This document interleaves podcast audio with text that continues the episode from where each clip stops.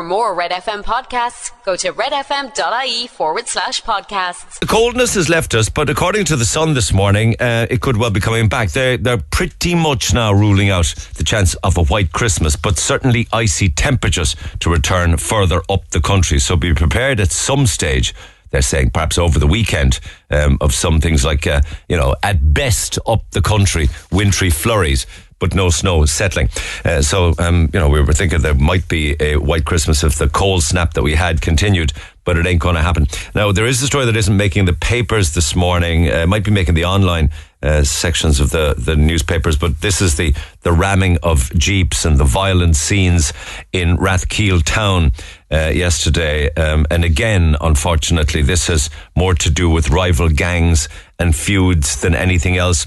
You always know something's up when you hear of machetes being produced in incidents like this. And some of the vehicles uh, that were actually destroyed and written off they would have cost a pretty penny, I can tell you. So, unfortunately, more violent scenes. And of course, we had um, also issues like that with regards to feuding uh, families and feuding gangs here on Lee's side last week. So it's Rathkeale uh, from yesterday, last night, and overnight. Very sad pictures making the papers this morning of the uh, body of the heroic soldier Sean Rooney back in the arms of his heartbreaking, heartbroken family after touching down in Ireland. Photographs of his coffin being taken um, from the aircraft at Casement Aerodrome uh, wrapped and draped with the Irish tricolour. Uh, Forever loved is the headline in the Mirror today. Mum's agony as body of her son arrives in Ireland ahead of his funeral. The Mail this morning says a hero is home, and and it really is a beautifully beautiful tribute. The photograph photographs in the papers today because the coffin with the tricolour being taken from the aircraft at Casement is being flanked by members of the Irish Air Corps.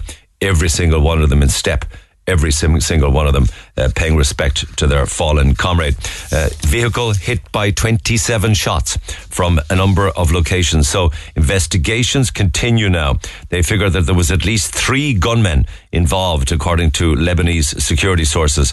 It's a story that makes the mail today that the vehicle driven by Private Sean Rooney was hit by 27 direct shots from numerous locations. Um, he never stood a chance. It's absolutely um, terrible what happened out there. Um, and again, we were talking about this in the papers yesterday, where they're now saying that this needs to be dealt with as a criminal act, a criminal act of murder. Um, another thing that couldn't, I don't know whether you'd classify um, 76 patients on trolleys as being a criminal act, but it certainly is a damn disgrace. And uh, Sinn Féin's Thomas Gould makes the papers today, the Echo, because he says that uh, the health system is ready to buckle if it hasn't already, Tommy, if it hasn't already, CUH has the busiest emergency department nationally yesterday with 76 patients uh, on trolleys, um, and it just goes from bad to worse. They say the state must step in. You think that that was some kind of an emergency where the state must step in? The state should always be stepping in. It's the state that should be preventing this from happening. And it's not just about the patients, of course, who are front and centre in all of this, but it's also about the staff and the fact that many of them are working now in an unsafe environment. And were it anywhere else, particularly in the private sector, it certainly wouldn't be tolerated for staff. Uh, and employers will be held to account. But apparently, in, in, the public sector, these kind of things don't seem to count. St Vincent de Paul is reporting the Echo today that they're 30% up on last year with regards to calls for help and intervention. And we were chatting with them uh, the back end of last week. They're taking 1,400 calls a week now from people across Cork and Kerry in desperate need of help. And we drilled into the type of help that they need, that people need. They need, obviously, food. They obviously have issues in regards to paying bills and intervention on their behalf when it comes to uh, trying to, uh, you know, put food on the table or keep the light and heat on. So there's all that and lots more besides that they have to contend with. With again, again, a voluntary organisation that relies on the charity of the people where the state actually should be stepping in. And I think this was on Saturday. This busking, I, I can't make it out from the echo today, but I believe that, uh, if I'm right, and I'm open to correction on this, that the busking festival that uh, that uh, Darren Brickley and others got involved with was on Saturday because I was in town Saturday afternoon and I saw loads of buskers around at different locations, particularly on Patrick Street, particularly in and around Superdry. There was some serious tunes going on and they raised over 5,000 euro uh, for Cork penny dinners. To put an accurate figure on it, 5,715 euro and 79 cent. And at one stage up from Superdry, I heard the, I heard what I've now found out to be the Jingle Bells Choir um, was separately raising money for Cork Penny Dinners, and the buzz and the atmosphere on Patrick Street on Saturday afternoon was just electric, and they were really rocking. But there was lots of other buskers came into town as well to support. So that was great to see, and it really did shine a light on all the good things about Cork City. Of course, we have all sorts of other issues going on there with regards to antisocial behaviour. See a story from the courts of a woman who, um, who gave an address as Cork Simon Community. Uh, a tough life at the best of times for Margaret Deasy, but she was in court yesterday because she had clocked up 156 theft convictions. She eventually went to jail and got jail for nine months for all of these shoplifting offences that culminated apparently with smashing a bottle of whiskey in a supermarket when she was barred from the supermarket.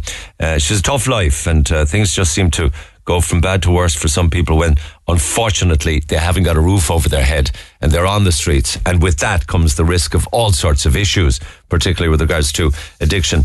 Um, the papers then continue to look at um, the crises, and there are many within RTE, uh, because they have a scurrilous wage gap between men and women, the battle of the sexes. I wouldn't say that it has anything to do exclusively uh, with RTE. I think, unfortunately, it's a problem. I no doubt with this on this program in the past with regards to the gap between men and women in the workplace, primarily doing the same job.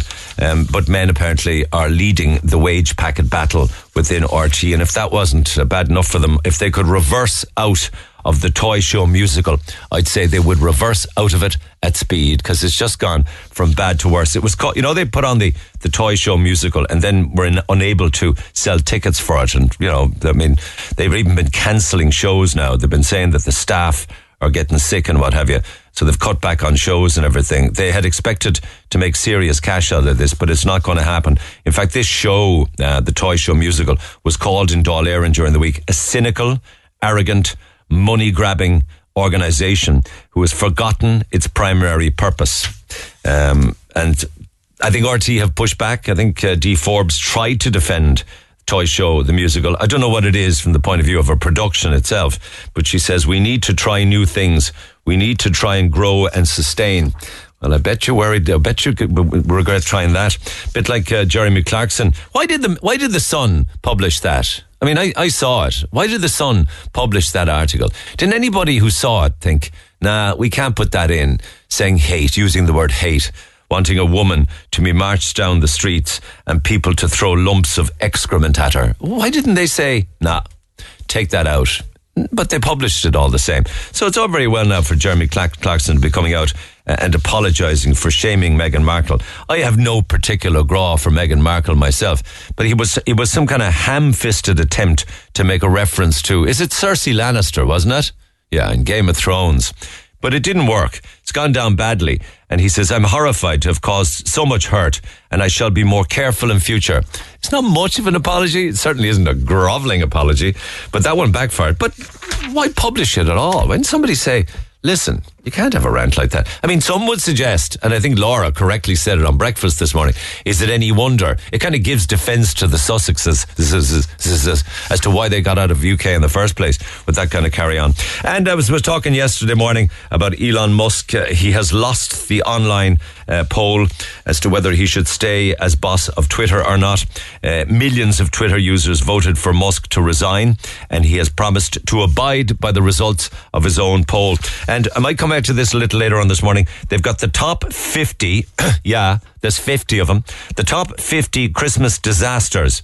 I don't know if I'll get to read all 50 of them, but the top ones that you might be interested in, I totally agree with this. Roast potatoes that aren't crispy enough. Undercooked roast potatoes on Christmas Day. Right up there with lumpy gravy, um, soggy vegetables, um, but there's another interesting one that comes in in the top five as well, and that is running out of wrapping paper. Running out of wrapping paper, as my wife said to me this morning, if that's your biggest problem on Christmas Day, you're doing all right. The Neil Prendeville Show. Gold winner for Interactive Speech Program at the IMRO Radio Awards 2022. Cork's Red FM. And we're going on tour all around the world after the break. This is the Neil Prendeville Show. Text and WhatsApp 086 8104 106. Cork's Red FM. And lots of Paddy Box hampers going to the four corners of the globe over the last week or so. Some have already arrived, which is great news, delighted to say. I got a lovely email in from Melissa O'Sullivan about her son Kian. It's a great story uh, where he just literally up sticks and headed off to Spain. Um, it happened to be uh, during COVID, so he was making a big change in his life and she misses him. And why wouldn't she? She joins me by phone. Melissa, good morning. Hang on a second, let me get myself sorted. We've got the Christmas gremlins. Can you hear me now, Melissa? I can, of course. Neil, how are you? Lovely chatting with you. Happy Christmas to all. So, what's the story from the Commons Road? Your son Kian decided at one stage that he was going to have a change of scene, wasn't it? He was indeed. Cian was in his second year in UCC College. He was 21 at the time. It was a year and a half ago, April 2021, when we were all in lockdown. Yep. Um, he was going to in college, but he was obviously not on campus because he was doing of COVID. He was online. They were all home. online, yeah. Uh, yeah, yeah. Did he find it tough? Did he find all that tough? Because there's a lot of social aspects to college life that was denied. Yeah. There was no one going out, you know, and he is very social. He's a social kid, and I always remember he was upstairs in the bedroom and he was online, and he's a very good kid and always worked hard. And he was always a want to travel. And I remember him saying to me, Mom, I'm going to go soon. And I was like, Where are you going to go? I said, We're in the middle lockdown. You can't go anywhere. Can't go anywhere. And he, yeah, and he said, I'm going to go to Estepona. I said, Estepona, why Estepona? And he, there was a guy, a buddy of his had moved there previously and he was over there. Yeah. So within a week, he upsticked and I To try and talk him out of it. yeah, he's just he just went, and I was like, oh my god, he's actually gone.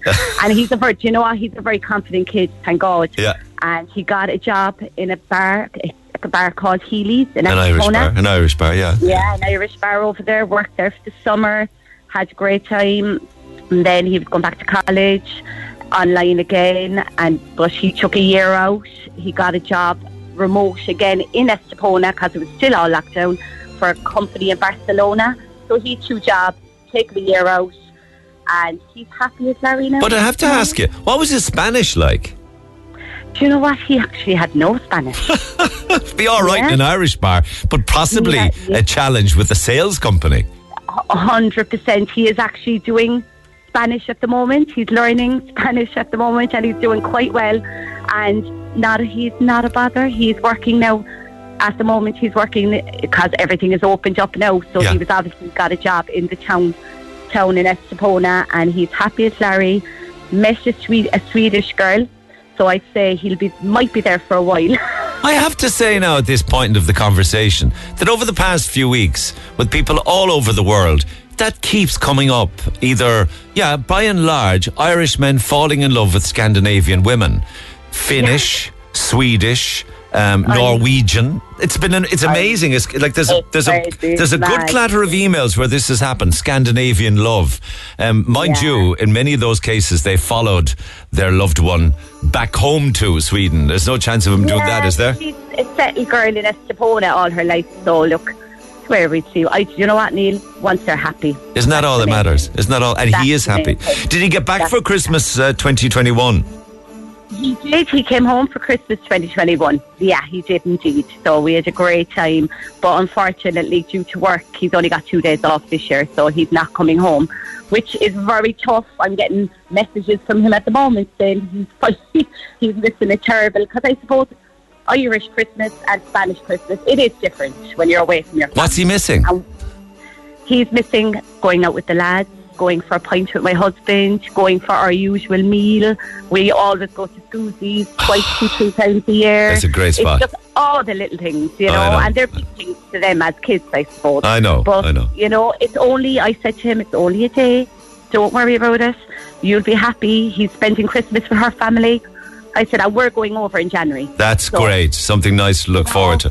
Well, I don't know. He may well have received the hamper already, but it's certainly been sent. You don't know if it's arrived yet? Hasn't arrived yet, but he's delighted and he really appreciates it. It's on the way. and that's fantastic. That's great, Neil. I do. I really, really appreciate it. Not it. at all, not at all, perfect. because you miss him. Of course, you miss him, particularly at Of course, Christmas time. course. But you But you are know, right. as long as he's happy, is all that matters, isn't it? Hundred percent. Yeah, exactly. Okay, So okay. thanks very much for that, and I really appreciate. it. Well, it's it. chock full of all of the goodies the Tayto cheese and onion, the Barry's tea, loads and loads of chocolates. And also, we've got some Tanora in there. And his hamper, actually, because we can track the hampers, is due in tomorrow. Tomorrow's the 21st, great. isn't it? Yeah, so And- tomorrow. Yeah, and would you believe last night I was on the I was on message I was on FaceTime to him because he was actually at the lights in Malaga. The lights were being turned on, and he says to me, he said, "Mom, is, would there be any Tanora in the box?" There is. and I said. What? I said, I, I don't know. I said, hopefully there might be. So he'll be thrilled. There is. So if he's listening, happy, happy Christmas to Kian. You'll have that tomorrow. He can wet his whistle with Tanora in one hand and Tayto crisps in the other and have a good feed with all of the uh, Swedish in-laws, all right? Uh, thank you so much, Neil. Neil, can I just mention one more thing, if you don't mind? Yeah. I just want to say a huge well done, and we are so proud of my sister Janice O'Sullivan, who was after qualifying for the World Cup next year with the Irish women's team. Oh my God, is she one of the players on the squad? That's brilliant. Indeed. Yeah, yeah. Well, So we we're a could big throw us all in there as well. Congratulations from all of us. Do you know what? We're a big family. She's the youngest of 10, I'm the eldest, and we are all super proud of her. Well She's done. actually coming home Thursday from America, so it's great. All right. Well, happy family reunion for Thursday. Thank you very and much. enjoy the meal out to Scoozi's. A great spot. And happy Christmas to you all, Melissa. No bother. Thank you so much, Neil. Thank Lovely you. story. Bye. Thank you so much. And good morning to Kian and everybody out in Estepona. If you don't mind, can I just head even further afield? Tom Wallace is in Norway. Tom, good morning. Good morning, Nick. Ma- a Mallow man How's originally. Good, my man. Good. What took you to Norway? Uh, it's just circumstances at home with the country, I suppose, and work wasn't great. Yeah, and I suppose that Yeah, being a being a plumber, they'd have an awful lot of frozen pipes in Norway. I'd say. Uh, not really. I've kind of gone more industrial since I came over here, so it's not too bad. So why did you pick that? Norway? I was in Norway a couple of years ago, and um, I looked. They, they, they pay for your flights and come over, and the money is good, and you're put up in accommodation. You, you know, you don't have to do anything really. Yeah, only yeah. just get on a flight. Yeah. Your your email jumped off the page to me when I read this following passage. When I do get home in the future, I won't be eating fish. The food here is terrible. How bad is it? Oh, it's diabolical. I don't need butter anymore. I don't. The bread here is shocking. You could open a sliced pan there and it's just got off the falling day. Like, I don't know. Food is brutal here, yeah. Fairly bad, all right. I mean, is it only fish? Like, can you not get a steak there, or a curry, or a pizza, or a stir Ah, fry? you, you, ah, you, you, you could go to a place, all right, but you'd be paying 50, 60 quid, like, you know. Like a, a pint of beer is 10 euro. Oh my God! It's heading that way here know, anyway, bro. so don't worry about that too much. so, what are you missing from home then? I hear tell the big Irish fry up. Is it? Yeah, well, there's a buddy of mine actually works over with me there. He's from Cobh, and um, he he brought over bits and pieces there. No, all right, a couple of months ago.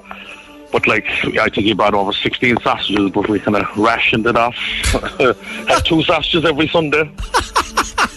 so ev- everything, and he brought over real butter then, but they took that off him at the airport. So, Why? What the hell for I all don't innocent know. butter? I, what did they think it was? Semtex or something? God's sake! Ah, yeah, the food the food is fairly bad here now, all right. Yeah, let's be honest with yeah, you. Like, yeah. so you, you you you go to a shop, you make make your own bits and pieces, kind of thing. Like, but even restaurants there, like you you- you'd spend a hundred quid if you went in and bought a steak or anything like. I know, but are the wages Yeah. good then by comparison? I suppose are they?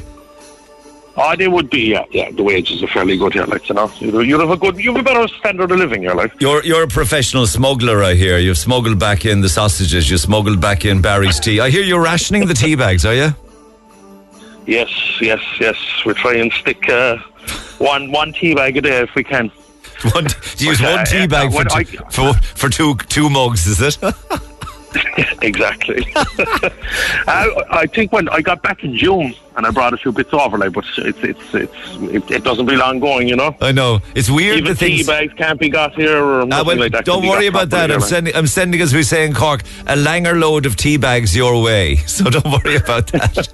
brown sauce as well. Is it, chef, is it chef brown sauce you've a groffer, is it?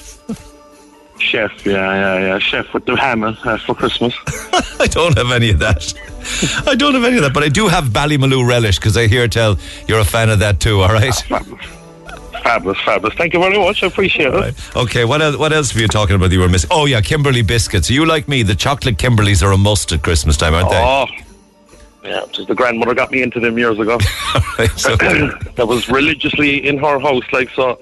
I look forward to them as well. Thank you and you much. can wash it all down then with Tanora. We took out the rock shandy and we put in Tanora instead. It made perfect ah, sense. fair play. Fair play, you. haven't fallen in love with the That's spot on. Scandinavian. You haven't fallen in love with the Scandinavian or anything, have you? No, not yet, not yet. Working There's plenty of time for that. All right. Okay, so what's Christmas Day going to be like? Um, well, I, I, yeah, I'm going up north. Um, I've, I've um, a couple of friends up north, and I have two kids at home. All right, like, but the kids are kind of grown up now, so um, they, they'll be spending it with their mum this Christmas kind Yeah. of thing. Like, so Yeah, yeah, I go yeah. up north, a couple of friends, um, but they celebrate Christmas Day on the 24th. All right. Okay. But like it's uh, there's no turkey and ham or anything like that. Like Fish. there's- Fish, I suppose. Uh, no, I warned them not to fish. Absolutely not. But uh, they're into different things, delicacies there, like lamb now and all this kind of mad stuff. That would be all right. That'd be interesting. Nice roast rack of lamb would be all right, wouldn't it? Absolutely, absolutely. We won't say no. Happy Christmas to you, Tom, and everybody in Norway. Not a bother. And the hamper's on the way. You should have it in the next day or two. Oh, listen, to everybody that receives a hamper overseas, we need a photograph of the gang with the hamper. So that includes you too. Get a load of Norwegians around. Take a snap for me, will you? I will, of course. I will. All right, pal. Happy Christmas, Tom. Great Good stuff. luck. Take And the same to yourself. Thank you very much. All Fair the best. Call the Neil Prendeville Show now. 0818 104 106. Red FM. Yes, indeed. I'll read out some more emails and greetings to people overseas who got in touch with me. Unfortunately, not for hampers now anymore because all of them have been allocated and sent, and I'm chatting as well to winners of, of hampers and what have you. But I want to say another big thank you to everybody at paddybox.com for coming on board this year um, and express delivering hampers all over Ireland and indeed all over the world themselves. They deliver to 180 countries, and there's still a last opportunity to get one uh, around Ireland with next day delivery. They got a really special one on now called the Night Before Christmas hamper, thirty nine ninety nine, and it's got all sorts of uh, goodies and keepsakes and all sorts of stuff in it, including uh, O'Connell's hot chocolate spoons with marshmallows and all sorts of a certificate of goodness, whether you're on the good list or the naughty list uh, from Santa Claus and, and things like that. But check them out online, thepaddybox.com, and thank you to them for coming on board. You're absolutely right to be texting about the death of Terry Hall. The Terry Hall passed away yesterday at the age of, of uh, 63, the front man of the ska band, The Specials. Yeah, their roots were in ska, but they were a lot more than just a ska band and played Cork many, many times. I would imagine there are people listening to me now that saw them, uh, The Specials, on Leeside, whether it might have been down the Arc. I know they played a lot of gigs in East Cork and West Cork and played the city many, many times. In the Arc, they probably played the Opera House. They probably played Cypress Avenue at times like that. They probably played Henry's in places. But sadly, he passed away yesterday at the age of 63. And I think everybody is playing Ghost Town. And that's fair enough. I get that. But we chatted about it this morning. We said there were a lot of other great special songs besides Ghost Town. And we chose this. Hope you enjoy it.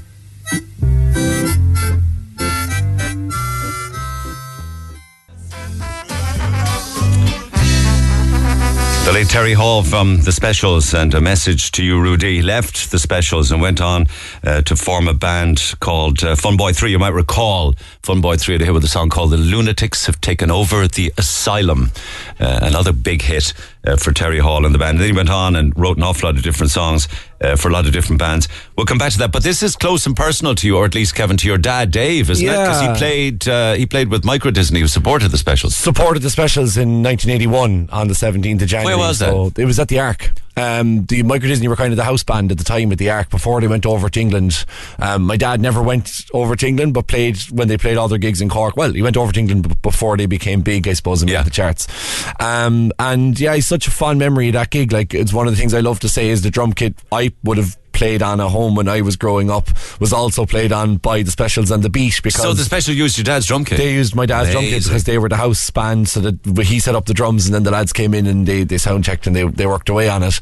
Um, and it was just like he has such fond memories of that gig because he said at the end of the gig, everybody got up on stage and just danced away with the band when when the beat because it was I think the specials, I think the micro obviously played, and then the specials played, and then the beat played them out.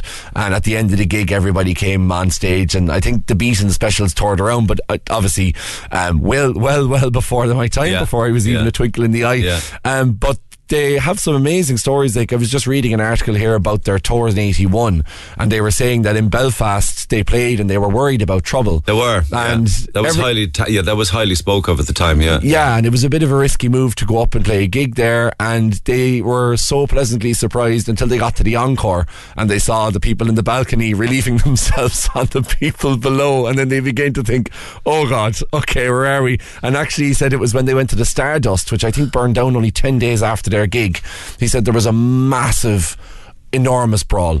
Um, there was glass bottles, there was all sorts of stuff, and all the, the all the exits, as we further found out, Were were, padlocked God and almighty. locked. So they had to run into the dressing room. Did your dad tell you all this? No, no, no. I'm just reading this. He, he only ever spoke really about the Cork gigs. He Okay. spoke spoke about Siouxsie Sioux playing as well, and Susan Yeah. played the arc, and she got gobbed at, and then uh, had a huff and walked off.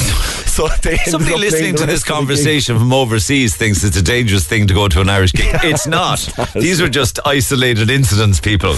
But the arc was a great place. Like, I mean, in the arc was, you know, and I, I suppose it's where my parents met, and it's growing up now in Cork. Um, Your I- mammy fell in love with the drummer. Yeah, yeah, exactly. Great story. I think she had her eye on him for a while, to be honest.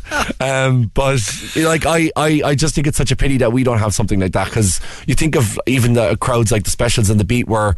You know, for them to come to Cork and it was it was incredible. I'd actually love to hear from people who were at that gig. Yeah. Um, because it's almost like a mythical place in our family's history because, you know, my parents went, their friends would have gone. And, the specials used your dad's drum, drum kit. Yeah, and I'll never Yeah. forget it. So Yeah. they're the they're the, the second most famous person to use it after me, obviously. Oh, totally, yeah, without a doubt. 100%. The apple didn't fall far from the tree. Yeah. What band are you in now? And when's I- the next album out? Yeah, and I'm sure I'll give you the exclusive on this show anyway when we when we do bring.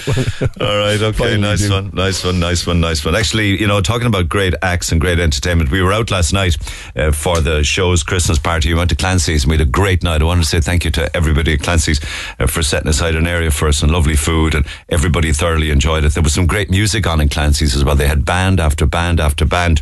I think might have one of the one of those that played in Clancy's night in the in on the show tomorrow. Uh, but I was a little early uh, getting into town last night, so I went for a bit of a stroll around town um, and I popped in and said hello to Dan and everybody in the chateau. And then I popped down because I hadn't been there in a long, I mean, it's like 35 years since I went through the door of the Mutton Lane. I had about 10 minutes to spare and I was just wondering what it was like now, 35 years on. So I just popped in down the lane for, for 10 minutes and it was just like going into a time warp back in time, not just back in time to the mid 80s, but back in time to the 50s or the 40s or the 30s because they really have protected it. It is a little treasure of a pub and well worth visiting. And a great buzz in there yesterday. In fact, there's a great buzz in town these days. I was talking about uh, being in town on Saturday afternoon. Um, actually got the bus home. I got the bus home, the 207. Uh, I don't know if you've been on a bus lately, but this was amazing because it was. I don't know how new the bus was, but it was spanking clean. Did you know that on the buses now they got little USB charging ports? Never saw. Never saw that in a bus in my life, but there they were nonetheless. So loads of buses, loads of spaces, and by the time we got to Douglas, the bus was full. So it was a fantastic way and a much cheaper way to get around uh, on the bus out of the city on Saturday afternoon. Talk to Neil Prendeville now. 0818 104 106. Cork's Red FM. And indeed, be very careful because An Post have just announced they've just announced that uh, the public should be aware that you need to send cards and letters no letter later than today for guaranteed delivery by Christmas time. So today's the day. If you got something on the table or hidden in a drawer and you want to put a stamp on it and post it, today's the day you got to do it to be guaranteed delivery in time uh, for Christmas.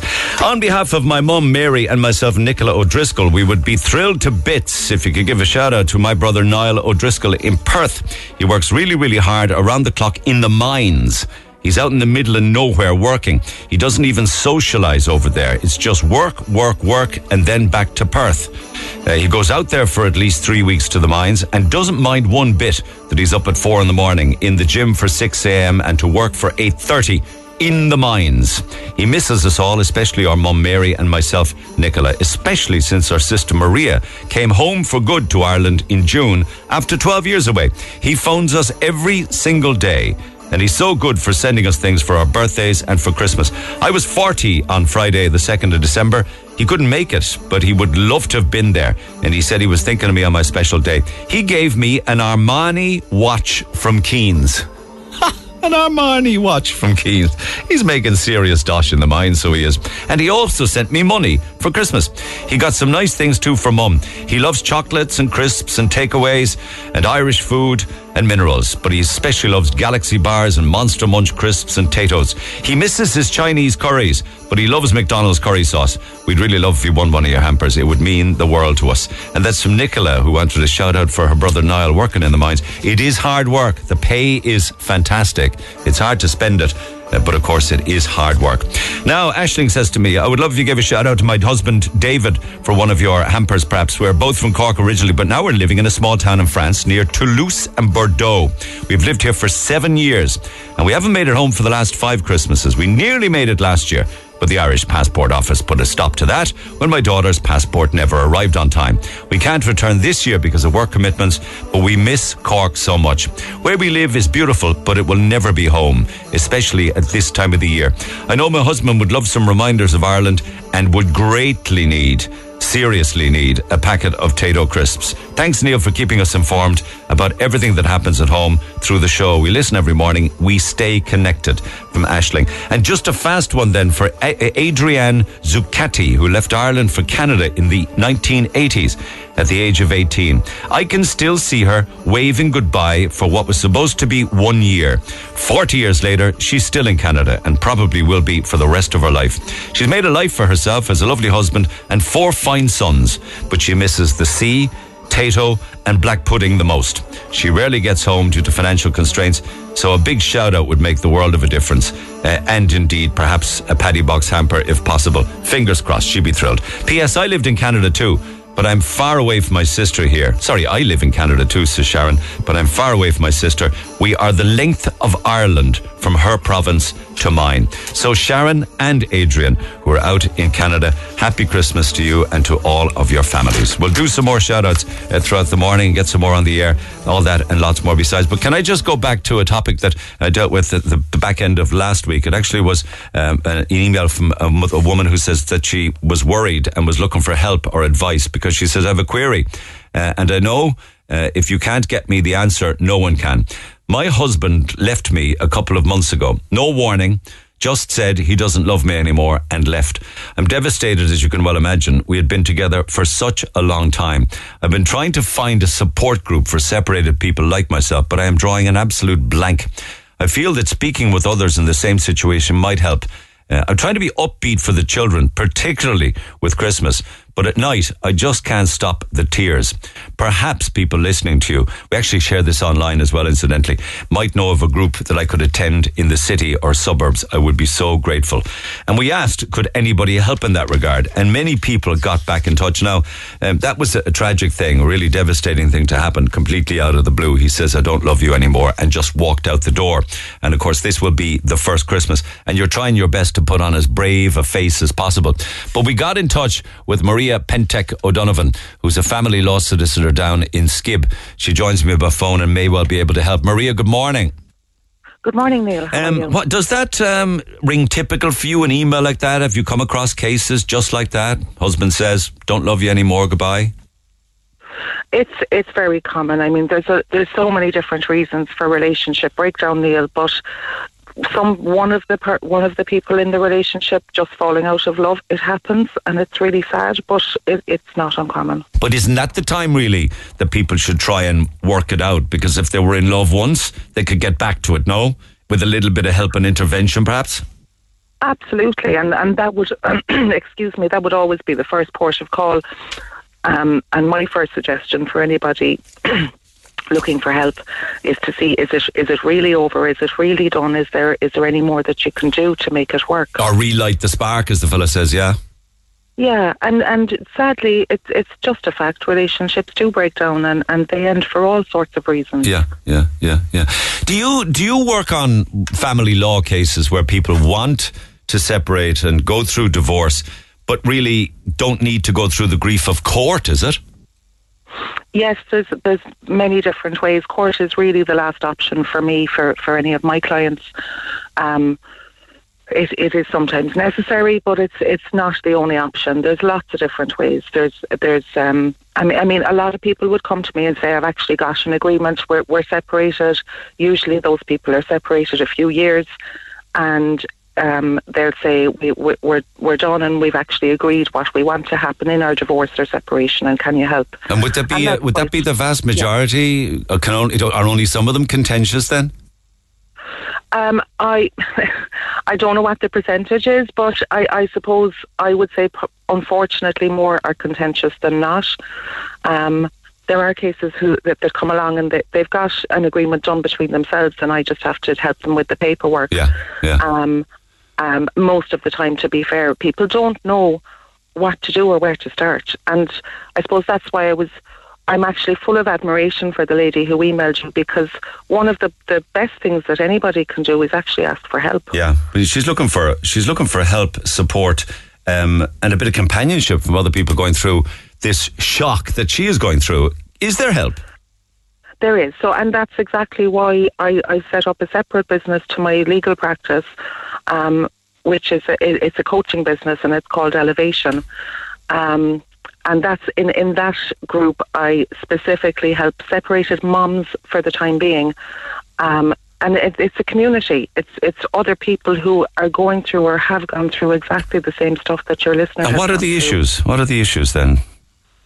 Communication is the number one issue that I see as being a block to a, a more amicable separation. People, we don't know, we don't know how to do this, Neil. It's like when you get in your car and you go on a journey, you either know where you're going and off you go, or you don't, and you put in your sat nav and you plug it in, and that tells you where to go. Yeah.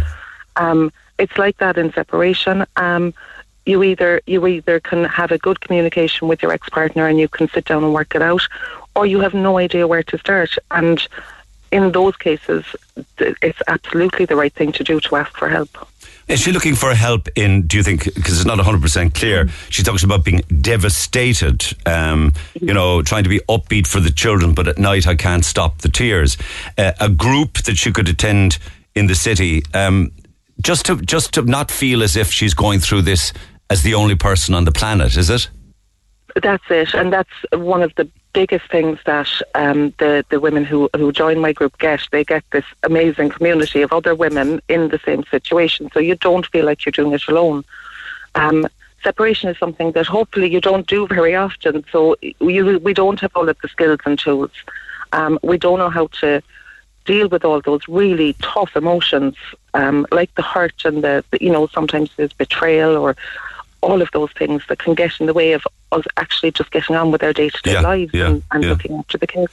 And and I suppose she's also looking down the road a little bit. If this is if this is an irreversible, um, you know, he's left uh, and doesn't want to come back. What will happen next then is perhaps a, a letter talking about the divorce, talking about the division of assets, talking about access rights to children. Is it all those daunting yeah. things? Yes, all of those big things, and and that's it. The daunting is right, Neil. Like it's often what I find um, with with my clients for for the legal business or or, or coaching. It's the fear of the unknown. Nobody, you don't know what's coming down the track, and you don't know what it's going to look like, and you don't know what your life is going to look like six or twelve months from now. Um, in in terms of the day to day, who's going to have the kids, yeah. all of those things, and it's scary. So, does the elevation group meet then? Where women come together? So we're an online. It's an online group, so it doesn't. Uh, uh, you can be wherever you're most comfortable, um, and we meet once a week um, online. And there's more support. Then there's there's private Facebook group where you can pop in and have a rant or have a chat or a check in. Um, I'm in there every day, and just yeah, the the the the coaching every hour uh, for an hour every week is just priceless. And tell me this now, after having gone through COVID, where people made an awful lot of different life changes, uh, have you noticed that more people now are deciding that marriage is no longer for them? They've been unhappy in a marriage for a long, long time, and having gone through two years of you know all of the issues regarding COVID and you know restrictions, that they want a better life. Yeah, and it's it's um, COVID certainly exposed. I think a lot of if there were any cracks in a relationship, I think COVID exposed a lot of those because people were having to spend twenty four seven together. That's what I mean. You're putting it better than me. Yeah. You've noticed that then. Yeah, oh, definitely. People had an escape before where they could, you know, but they probably weren't telling themselves they were unhappy, but Yeah. they, you know, it, the COVID definitely exposed that. Yeah, and and I believe as well, although I don't have statistics to hand to back it up, that a lot of people, men and women of an older age group, decided, "Nah, uh, listen, for whatever time I have left, uh, there's got to be better than this," and they've also decided to part, haven't they? It, it, yes, it's an issue that affects any age. It it really doesn't matter. I suppose the the bulk of um, people separating are typically in your in their forties or fifties. But I I I'm aware of cases where people are separating and they're in their That's 80s right. and even nineties. 80s and 90s, even.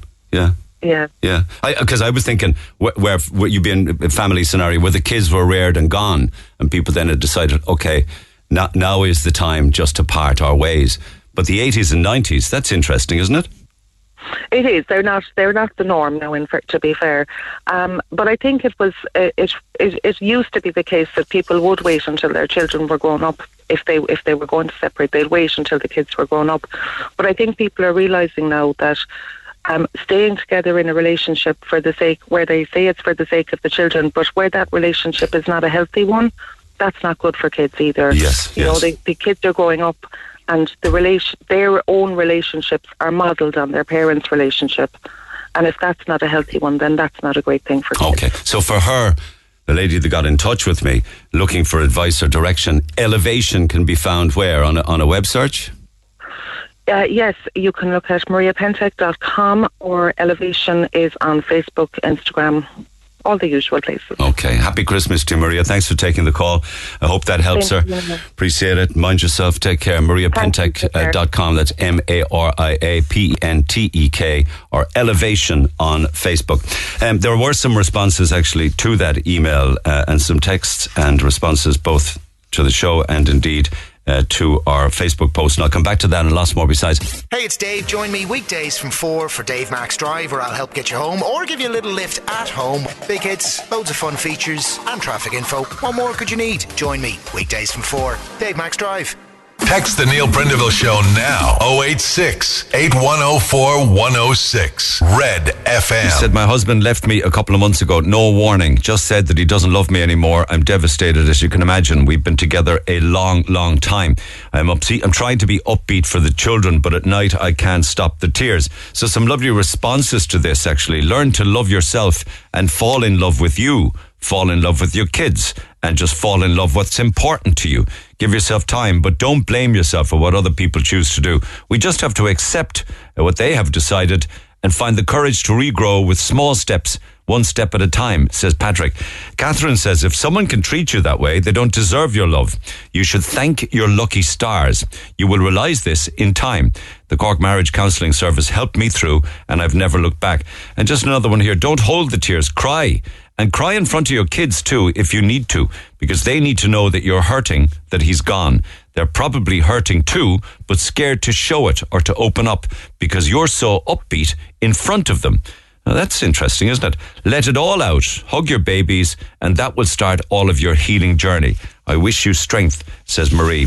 And that's just a selection uh, to 086 8104 106. Pick up the phone, get in touch, um, like somebody did, because it was referencing the A&E uh, figures of people on trolleys yesterday at the CUH. Texter says, I was sent to the A&E on Friday by my GP. I had a 24-hour blood pressure monitor on, and the readings came back sky high. So off I went to the CUH, arriving at 1 p.m. My number was 83. There were no chairs left, and the staff did put extra chairs out for people. When I was triaged, the nurse told me the GP should have treated me in the community with medication um, and that I wasn't an emergency. She said that GPs are constantly doing this. She phoned the unit where I needed to be, and thankfully they saw me at half three. The number to be seen was now at 140. Hers was 83. Within an hour and a half, it had gone to 140. At this stage, the A&E was jam-packed. No chairs, people standing, people queuing. It was manic. I got sorted and was allowed to leave at 7 p.m. and had to pass through the A&E. The queue was out the door. I saw one man standing outside with a blanket wrapped around him. The staff up there were amazing, but the total system is in failure. It is broken. Also, when I arrived, they were working on patients from 6 p.m. on Thursday evening and had notices up saying there was an 18 hour waiting time. So when she was there on Friday afternoon, they were still working on patients who had come in on Thursday evening. Uh, an 18 hour waiting time. But a lot of that is significant in its own way, the different points there. But one of them that jumps out GPs constantly sending people to the A&E when they don't have a need to be there and could well be treated in the community.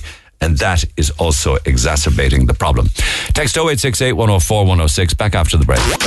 Get it off your chest. Call Neil Prendeville now on 0818 104 106. Red FM. Anthony picks up on my chat there a couple of minutes ago about the state of the A and D. Um, he adds to that by saying it's great to see all the applauding in regards to the Lanigan's Ball, Fianna Fáil, Fine Gael handover at the weekend when, as we described A&E uh, is in the condition that it's in, our hospital and health system. Basic living is a serious crisis with the housing disaster, the health mess, homeless people at its highest, and the likes of penny dinners overrun. And all these TDs are just so far from adrift from it all, Sissy. It's very true. Um, apparently, there's some great scenes at the airport this week. Absolutely. Colin O'Sullivan's going to be up there uh, over the next few days, um, catching up with people, welcoming family home for Christmas. But by all accounts, um, I've been asked to say thank you to the choir of Scoil Chlochair, uh, Gvura National School in Carrigtwohill, and their teachers, Breda and Laura, for the beautiful singing at Cork Airport yesterday. It was such a nice welcome back home for Christmas uh, from Australia after four years of not being home from the O'Connor and the Fitzpatrick families, who really did appreciate the gesture. Must have been a wonderful homecoming coming all the way from Australia right into Cork Airport to have a beautiful choir singing for you in the arrivals hall. Here's the dilemma that's right up there, right? Um, I mean, I actually don't know how to respond to this, but it's a quick text that came in this morning. A quick one for you. I'd like to hear your thoughts on a dilemma that I'm in at the moment. I bought my wife an early Christmas present of a new dog, right? Not a cheap dog. It's unfortunately now it's a dead dog, but uh, unfortunately the dog got out of the house last week and my good friend and neighbor knocked him down. My wife is obviously very upset and I paid a thousand euro for the dog. So I'm not sure whether I should ask my neighbor to pay or whether I should ask my neighbor to contribute to the loss, as in to divvy up the cost that was spent on the dog, which was a thousand euro. I, I'm a coward, right? So I'm, I'm coming to this through the eyes and the brain of a coward. I would not, um, even if it was the right thing to do, I would not have the courage to ask a neighbor to give me a thousand euro or to split the cost of the dog because the neighbor knocked the dog down. But that doesn't mean that it's not the right thing to do. So I don't know unless we did a show of hands, lads, or you guys help me out on this. The neighbor knocked down the dog. The dog cost a thousand euro. He wants to know should the neighbor pay for the loss of the dog, um, or th- would there be anywhere at all that there would be an, an, an insurance clause in your man's insurance that he would be able to claim for the dead dog off the neighbor's insurance? Now, I mean, j- just a yes or a no. Yes. Seamus, Should the neighbour pay for the dog? I think Seamus is a bit tied up there. on what, on what basis? Because the neighbour knocked it down. Yeah, but the and neighbor. you, there's a response when you there's consequences Hang on, to. no, two The, seconds. the, the dog got out, the dog got out of the house like that's the, that's your man's fault. The, I know, dog but- shouldn't be on the road. But like if if it was me, if it was me and I knocked down somebody else's dog, I'd be so full of guilt. The Oh, you might thing I'd offer. Is- yeah. But the, your neighbour hasn't offered. Has said nothing about it. So your man is wondering, should I push him for the dash? Ah well, should he push him or not is a different question. But should I? I think the neighbour should pay. Okay, but he isn't. Your man has says to me. no, no, no. I don't think so because, like, if you look at the rules of the road and if you're driving, you're told if there's a an animal in front of the car, you you just keep driving. You, you don't uh, stop. that's an urban myth. That's an urban myth. You not, are not supposed to you're- break no, so sharply no, that you, can- cause an accident, You but can, you're not you can knock down a cat and drive on. You can't knock down a dog and drive on. Well, the cat a- I knocked down there a few years ago is fine, but not a dog. No, it's against the law to drive off an, on an injured or a dead dog. yeah, yeah. You can't just plow Well, through how- any animal you hang like. on now, two seconds. How how come a cat Watch your has dogs less in rights East than a dog? There's a nutter on the road. How come a cat has less rights than a dog? That's just the way it is. I'm open to correction on That's this, but I believe dog that is it a- is. dogs are a man's best friend. I think That's it's rough. the case. Should he or should he not, lads? Ask I, I, I think divvy I think a there's, thousand he's- euro. they, they're friends. They say they're friends. I, I reckon if he if he approached it with tact and he said, "Look, my girlfriend's absolutely devastated. I can't. You know, I don't know is he in a position to afford it or not. But just to say, look, is there something like can we come to? I couldn't No. do it. I just wouldn't have the. Really? I wouldn't have the courage to do that. Uh, I think arrive with a box of sweets and say, "Look, no hard feelings about the dog, but would you mind paying the thousand All euro?" right, let's see what people think. I don't think. I mean, I think actually that the neighbour could probably sue him for post-traumatic stress. I know seriously in the world we live in or now. damage to the car. Damage to the car. Yeah. Although it sounds like a designer dog, one of those tiny little ones. You know, Oh, the ones- handbag yeah, ones? tiny Yeah. little thing. Oh, I know I'm going to I, I don't think I'll ever get the mental image of Seamus just ploughing over any animal he sees within the Keep your dogs locked up in the estates in East Cork. Your man is on the loose. Anyway, let you guys solve that one for me. Text 0868 104 106. Should he ask the neighbour to divvy up the 1,000 euro? And if you think I'm on a roll with regards to dilemmas or questions, perhaps I am. If they seem to come in threes, a bit like buses. I have a third one, which I hope to get to a little later on this morning. Uh, and it's to do with what should you give, because this is the time when people are giving it. What do you give teachers as a Christmas gift? Is it a candle? Is it a voucher? I'm I'm leaning towards cash though. I think that would seem to be the number one, maybe cash or a voucher. So I'll come to that a little later on. But I did receive um, um, a heartfelt text from Joanna uh, this morning, this side of Christmas time. She joins me by phone. Joanna, good morning. Good morning, Nick. You're in a you're in a very tough place, aren't you? You're you're you're homeless and you're looking to get your hair done and a bit of new Yeah. clothes for Christmas, is it? Yeah. Okay. And how much can you tell me of of you know your life and what you're going through? Um.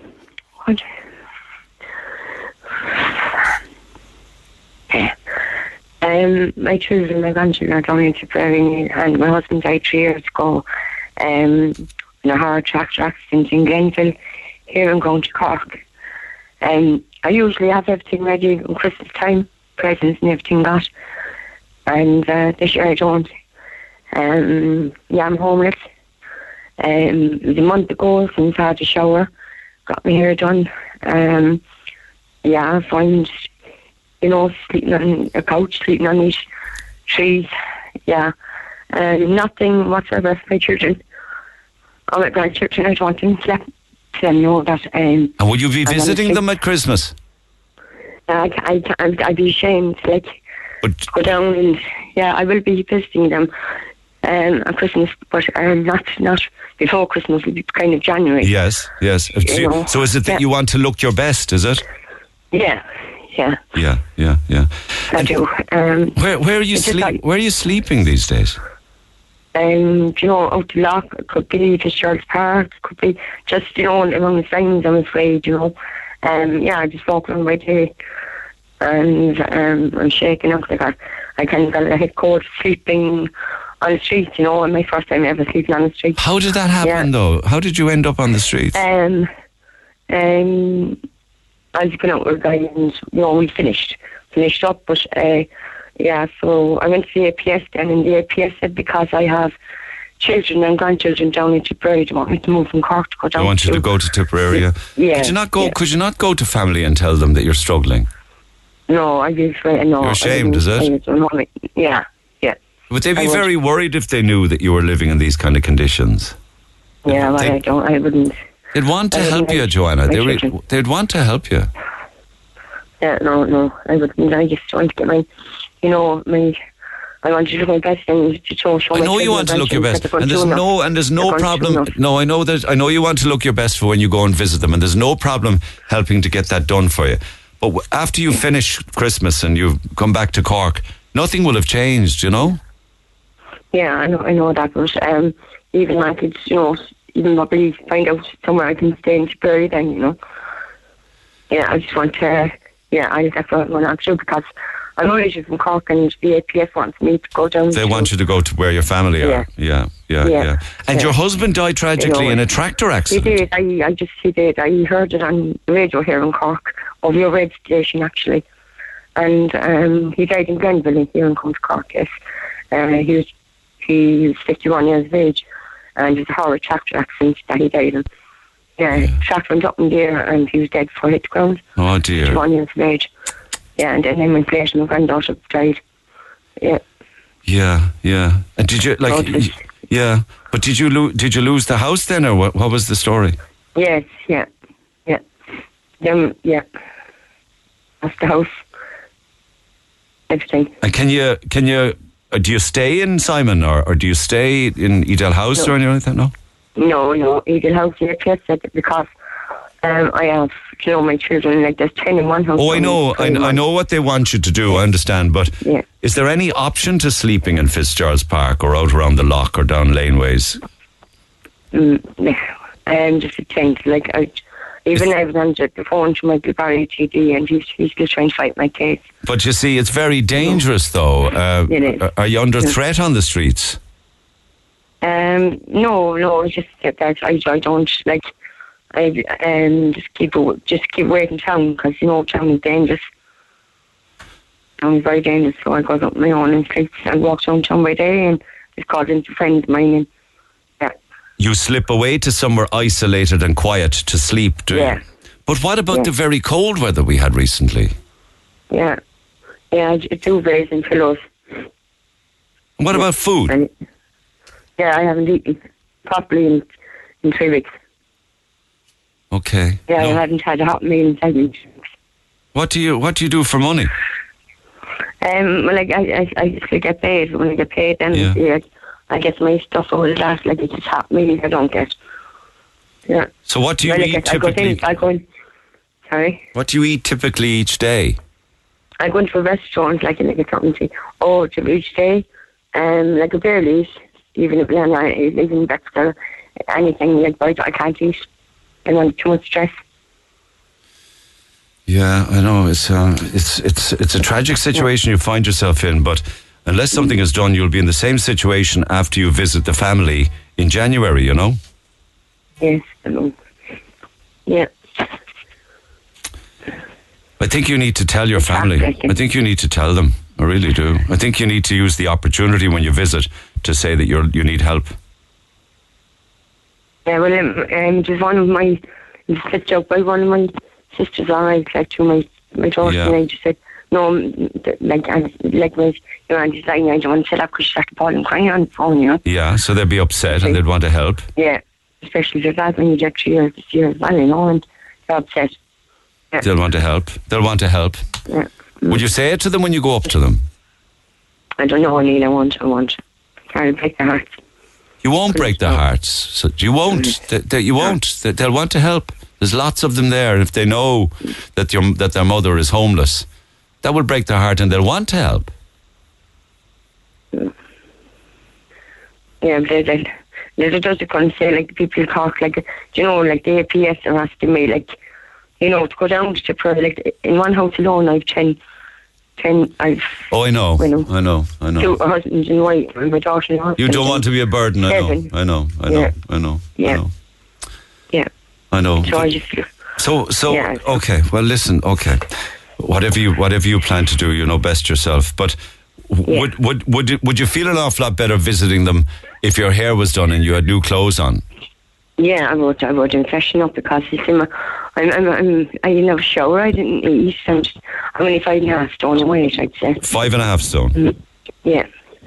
It's a shocking predicament to find an Irish person in any person in a Christmas Yeah. time being turned away like that, not being given emergency accommodation. Nobody offered you a bed and breakfast or a hotel room or anything.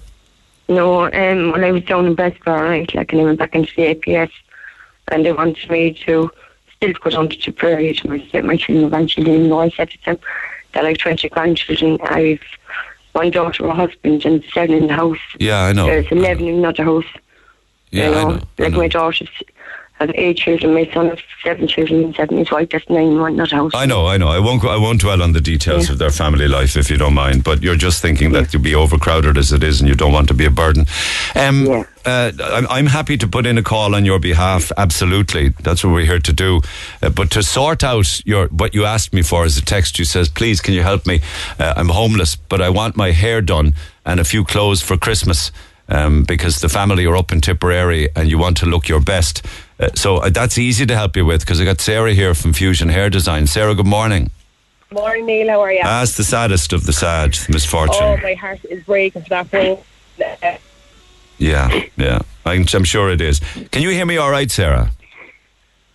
broken for because I can only imagine, like you know, every person knows their mother, so I can only imagine how you know, like I, my heart is broke over her. Yeah. Absolute broke over her. Yeah. Can you do Oh, hair? Can you do hair and nails and and? Uh, They know good now at the hair and makeup with the girls and the nails with the girls in the salon are, um, and we'd love to have her up to get her hair done, her nails done, everything done um, above in the salon. The girls who look after her absolutely free of charge. you're so so kind. Where are you based, Fusion? Um, Fusion here on Shannon Street. Uh, Shandon Street. Joanna, you must you must know Shandon Street, do you? Yes, I do. Yeah, Joanna, I should say, Joanna. Just Yeah. let the- and no, just let the, to let, let the lady know, no Thank you. one know her business, no one know any different. She'll be a normal thing walking in the door. Um, but if she just wants to make contact with the salon or if you want to send me her number, my sister can get in contact with her. You're so kind, Sarah, because I know that this time of the year is mad busy for salons like yours. So thank Oh, you for reaching here, out look. like this. Um, I'm sure I'm sure they'll get her sorted. There'll be no problem. Okay, okay. Listen, um, Joanna, I'm going to give you Sarah's mobile number, all right?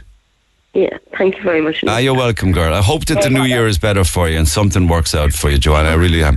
And and I'll tell you something. I, I wouldn't be surprised if I didn't get somebody with a little shop or a fashion shop or somebody in the clothes business that would be interested in giving you some new clobber for Christmas. All right?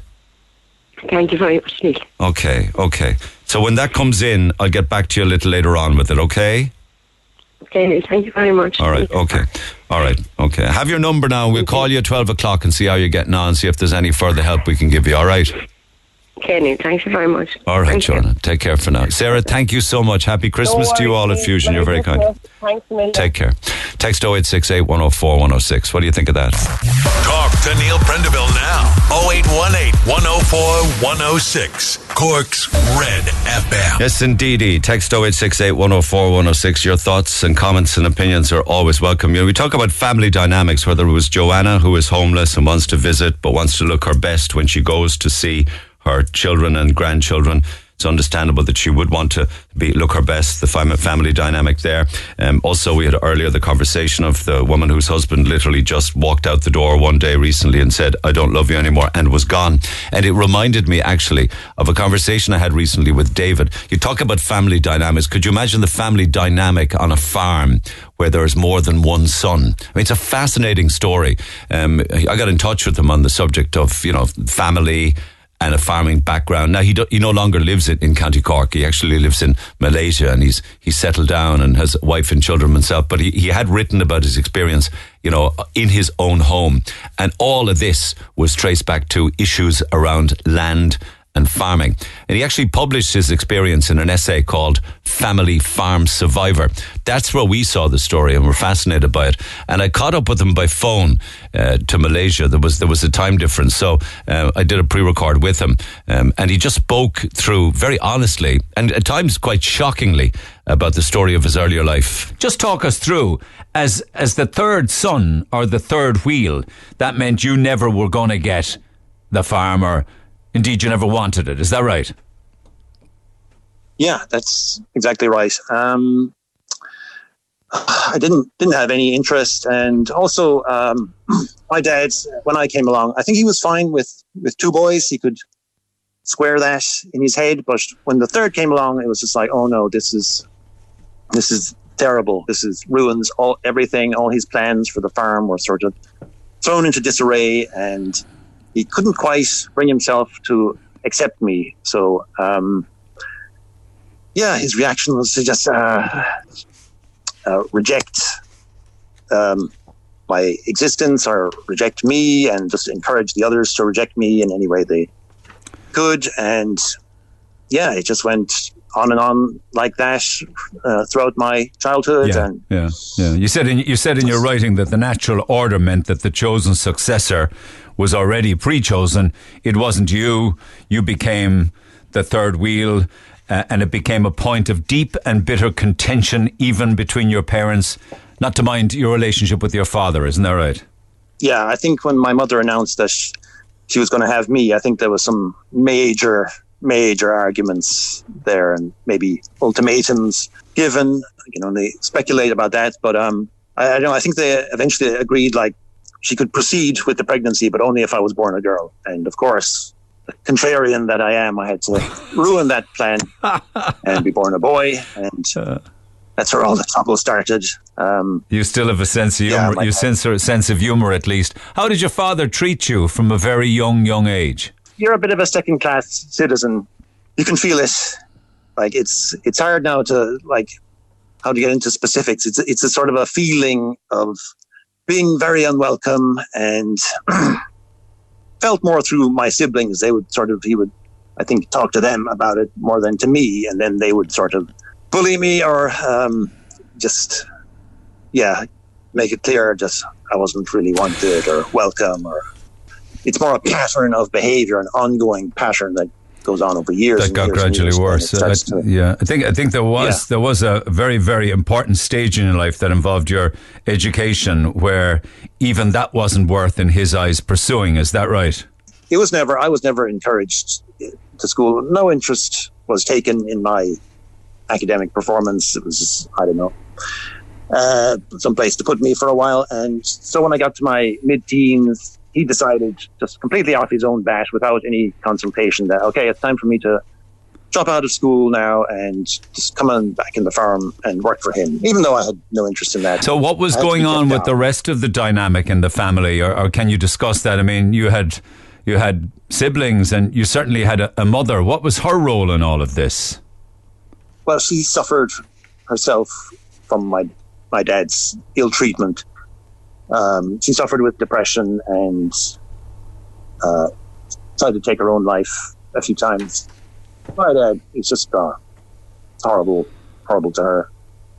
And did not take any interest in her. And she was already vulnerable, and just putting up with him just took a lot out of her, or took a big toll on her. So she didn't, Okay. she couldn't really be there for me. She lived in fear of him, I believe. Wasn't that the case? Yeah, Because you did turn to her eventually, didn't you, and, and tried to share how you were feeling about everything. And she was in no position to help you. She, I think, without putting words in your mouth, told you, don't you think it would be best if you just left, wasn't it? yeah, at that point, then yeah, the abuse was ramping up. It, it had gone from hostile to more abusive um, from my brother, and he was making it clear I was no longer welcome in the house or in the family. It was time for me to go, and yeah, so I was trying to, for the first time, like reaching out to my mom and, trying to explain to her that yeah, I'm, this was really getting to me, the abuse, and I needed her help or her support, but my dad had got there first Yeah. and warned her, you know, Yeah, yeah. don't do not say anything to support him. So yeah, And God knows, unfortunately, we had scenarios in Ireland, certainly in the recent past, where you know, and a couple of the of, of the incidents did involve um, the family and the right of inheritance, and you know, of familicide on Irish farms and uh, murder suicide pacts. It's it's been awful. Um, but y- you at one stage did um, decide that there was a way out of all of this, and I don't mean to be too blunt about this, but you bought a shotgun. Is that right? yeah. Uh, as I say in the in the in the story, I, I acquired a shotgun. Because your thoughts had Um, turned so dark and murderous. Your words. Yeah, it was an intense feeling of, of anger towards my brother for because he was causing me so much pain. But it was really just anger at my dad. But I couldn't. I wasn't ready to face that yet. So, um, yeah, somehow I got the idea into my head that I could get a gun and I could rob a bank. And because I, I just felt that the way things were going in my family, you know, the pressure was building up unbearably, and there was going to be something bad, something terrible was going to happen. Like there was going to be a terrible act of violence or some, an explosion of violence between me and my brother, and something awful was going to happen. So I, I, I felt I, I couldn't leave, but I had to come up with a, a some sort of solution to get to get out of that, that situation. And the best I could do at the time um, was this, this crazy idea to, to rob a bank. Yeah, get a gun, rob a bank. And it's, it's completely bananas. I was a very quiet and backward farm boy who ha- would have wouldn't have a hope in hell. Like I don't know what I was thinking. Yeah. Like I could just transform into some sort of a hardened criminal overnight. But yeah, um, Transform into a bank robber, rob a bank, and sail off into the sunset with the proceeds. Was that the plan? yeah, because Okay. the feeling of betrayal from my family was just so painful and I just could not get over it and I felt like just walking away with nothing was just this I couldn't deal with it um Yeah. was just too painful um So you would so, solve yeah, your problem, like- and also by doing what you were planning to do, solve their problem as well. You'd be out of their way; they'd be independent of you, and and, and vice versa. No, I understand. Just as a just as a by the way, is it reasonably easy for somebody on a farm to buy or acquire a shotgun? on our farm, there's a lot of friendly neighbors who are willing to loan guns, and I'm dead against it, especially on farms. I would implore anybody listening, you know, if, if you know a farmer, please don't do that. I don't know what kind of disagreement my dad had with the, the local Garda sergeant, but we never got a gun license. Um, didn't want us to have one, so we never had a gun. But there was always the same. There was always borrowed guns, like shotguns or rifles that were sort of lying around, sometimes loaded, sometimes not, unsecured.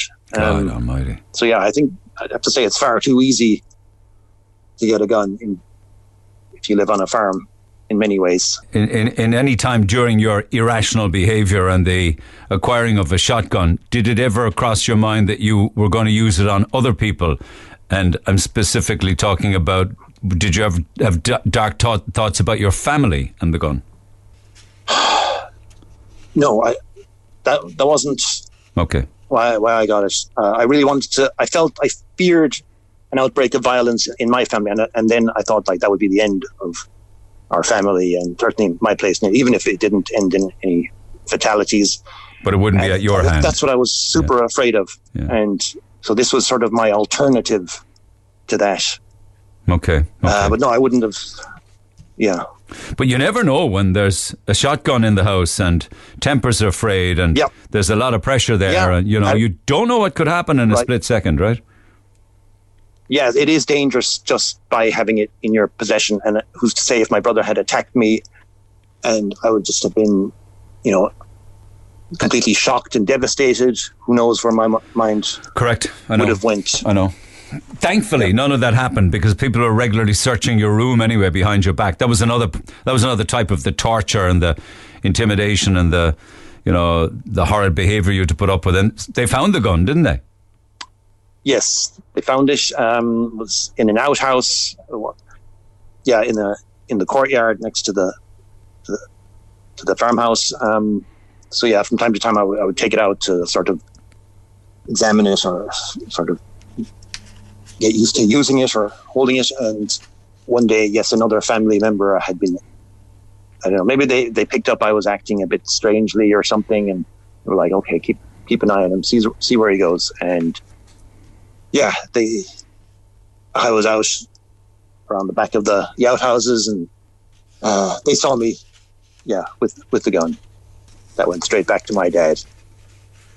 And uh, How did he react? then, okay, so at first he probably had a shock, or you know, just couldn't like what a gun. So like, is that a joke or something, or what's going on? That was completely outside of his expectations or experience. Because I've never done anything like that, and so he searched the outhouse near where I was seen with it, and he discovered it and realized, oh, oh my god, like this is a it's a real gun, and yeah, it's very serious. So he had to confront me about it and say, "What the hell? Why do you have this? What's going on?" And so, yes, I was at that point forced to reluctantly tell him of my plans for it, and he was pretty shocked. But did you get a chance at that same time to tell him more than your plans about how you felt, about how awful your life had been, and his treatment of you and the others' treatment of you for so many years? Did you tell him all that then? No, I'm.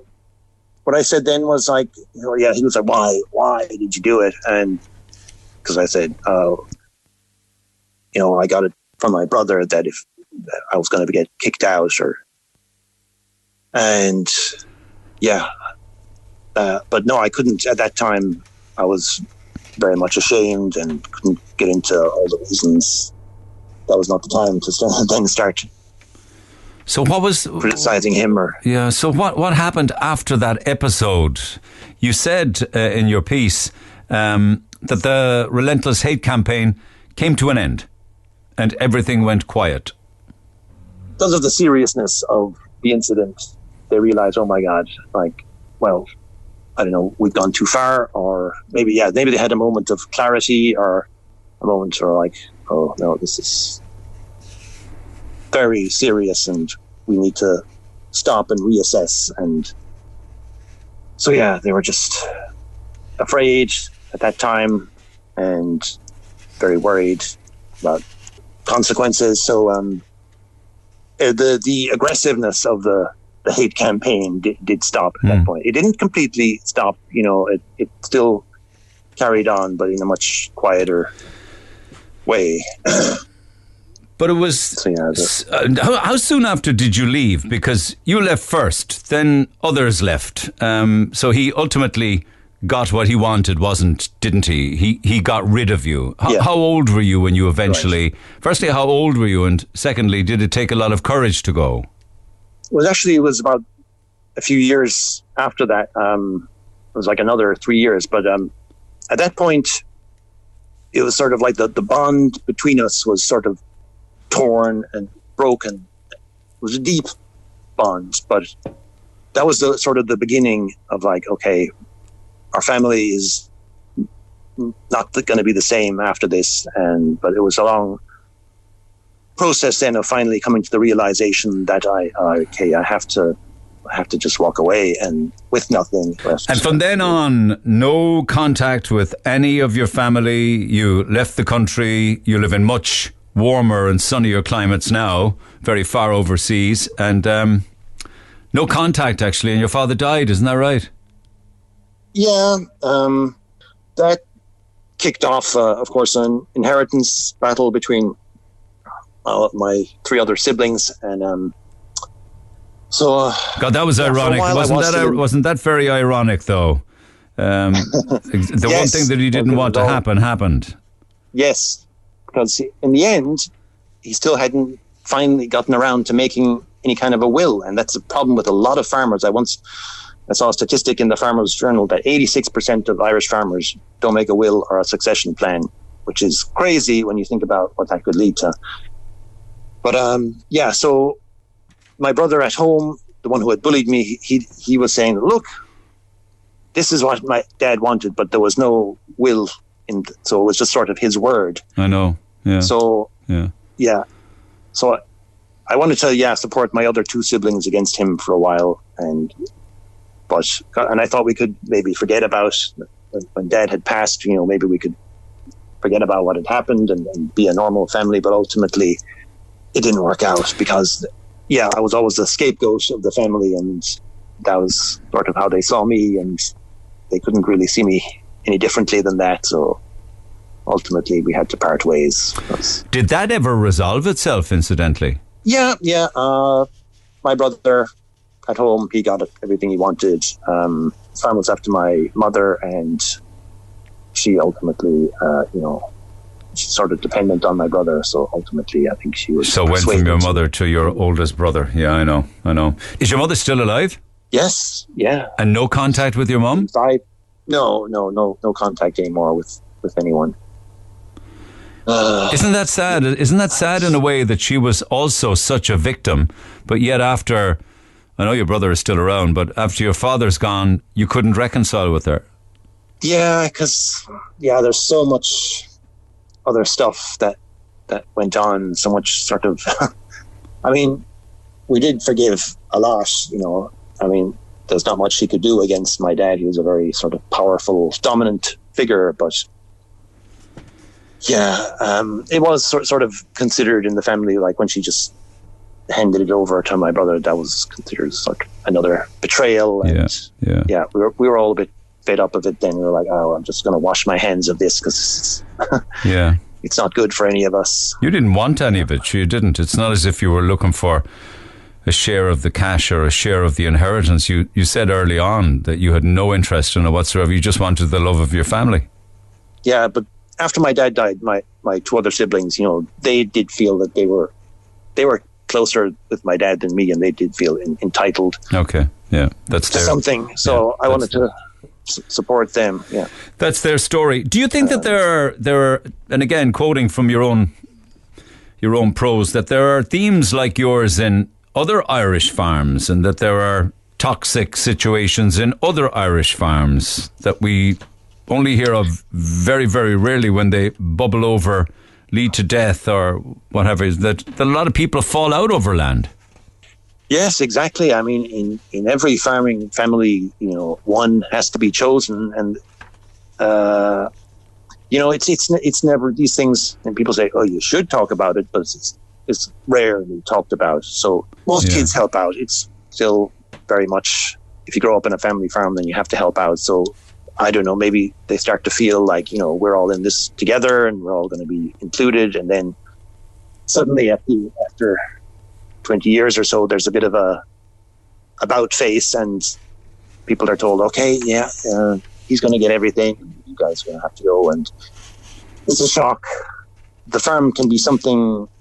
It, it brings people together at first. You know, you all work on it, and it can be a thing that bonds families. Um, but then, when you get a bit older, suddenly uh, the dynamic changes, and suddenly it's like okay, okay, we're we're not bonding over this anymore. We're Yeah. gonna say, you know, one person is going to get it, and the rest are.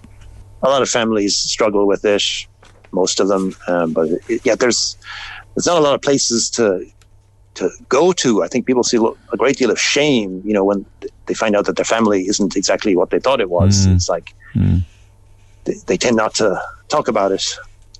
Um, yeah. Thank you, thank you so much for taking the call. Thank you so much for staying up so late and for sharing your story. Thank you, Neil. Thanks for taking an interest in my story. Take care. It's great. Take care. Look after yourself and your family. All the best. All the best. Goodbye. Text the Neil Prendeville Show now. 086 8104 106. Red FM. Fascinating conversation with David. I'd hope you'd agree with that with regarding the family dynamic when it came to the farm, the land. And we all know of John B. Keane's uh, um, book and indeed uh, film, The Field. Text 086 8104 106. There's a lot on issues involving separation, divorce, and family dynamics this morning, I know. And we spoke there a few minutes ago about, um, you know, a woman in uh, County Cork who literally one morning husband just decides don't love you anymore and left. Um, uh, Jara in Ardford says it's no wonder relationship break up so much. This country is nothing but a live to work culture based on greed, status and acquisition.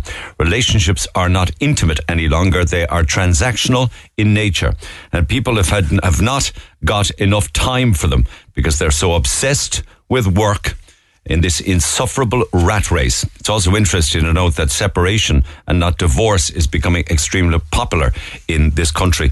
Um, also, he goes on to say something that's rather unkind, I think. The reason why blokes walk away from their wives is firstly, with age, women go off physically. And secondly, blokes come to their senses and they ask themselves the question, why did they marry in the first place? An interesting point of view. Not sure I agree with all of that. I think I agree with the part where you say working, working, working all of the time. And that it's just about paying bills and the intimacy or the closeness or the love can suffer as a consequence of that. Um, but the other parts of it, no, I couldn't go there. But text 0868 104 106. Pick up the phone on 0818 104 106. A massive response by text anyway to the text from earlier on. The character who says, I bought the wife an early Christmas present of a new dog. Unfortunately, the dog got out of the house last week and my good friend and neighbour knocked him down. Now, the dog died. Uh, my wife is obviously very upset. So that's very sad. But here's the conundrum. I paid a thousand euro for the dog, so I'm not sure whether I should ask him to pay or contribute to the loss of the dog. Um, so that's interesting. You guys are answering that question very much. And I'll give you some of the texts and the results of that after 11 o'clock this morning. I'm Rory. And I'm Valerie, and you can join us for the very best in local, national, and international sport every weekend on the Big Red Bench. That's the Big Red Bench every Saturday and Sunday from 6 on Cork's Red FM. 104 to 106 Red FM. This is the Neil Prendeville Show. Solving uh, Christmas uh, present dilemmas. Everybody deserves a good book at Christmas time, and there's lots, but this guy will certainly know about the sports books. Um, I actually got to uh, have a trip into the book station yesterday Yeah. afternoon in Douglas and had a look because I knew I was going to be chatting with you about this. Uh, but it also reminded me if people haven't read it, it's still not too re- too late to read, say, Champagne Football. Sure, it's not the expose into Yeah, the FAI, but John like- Delaney. No? If you want your blood pressure raised over Christmas, read champagne football.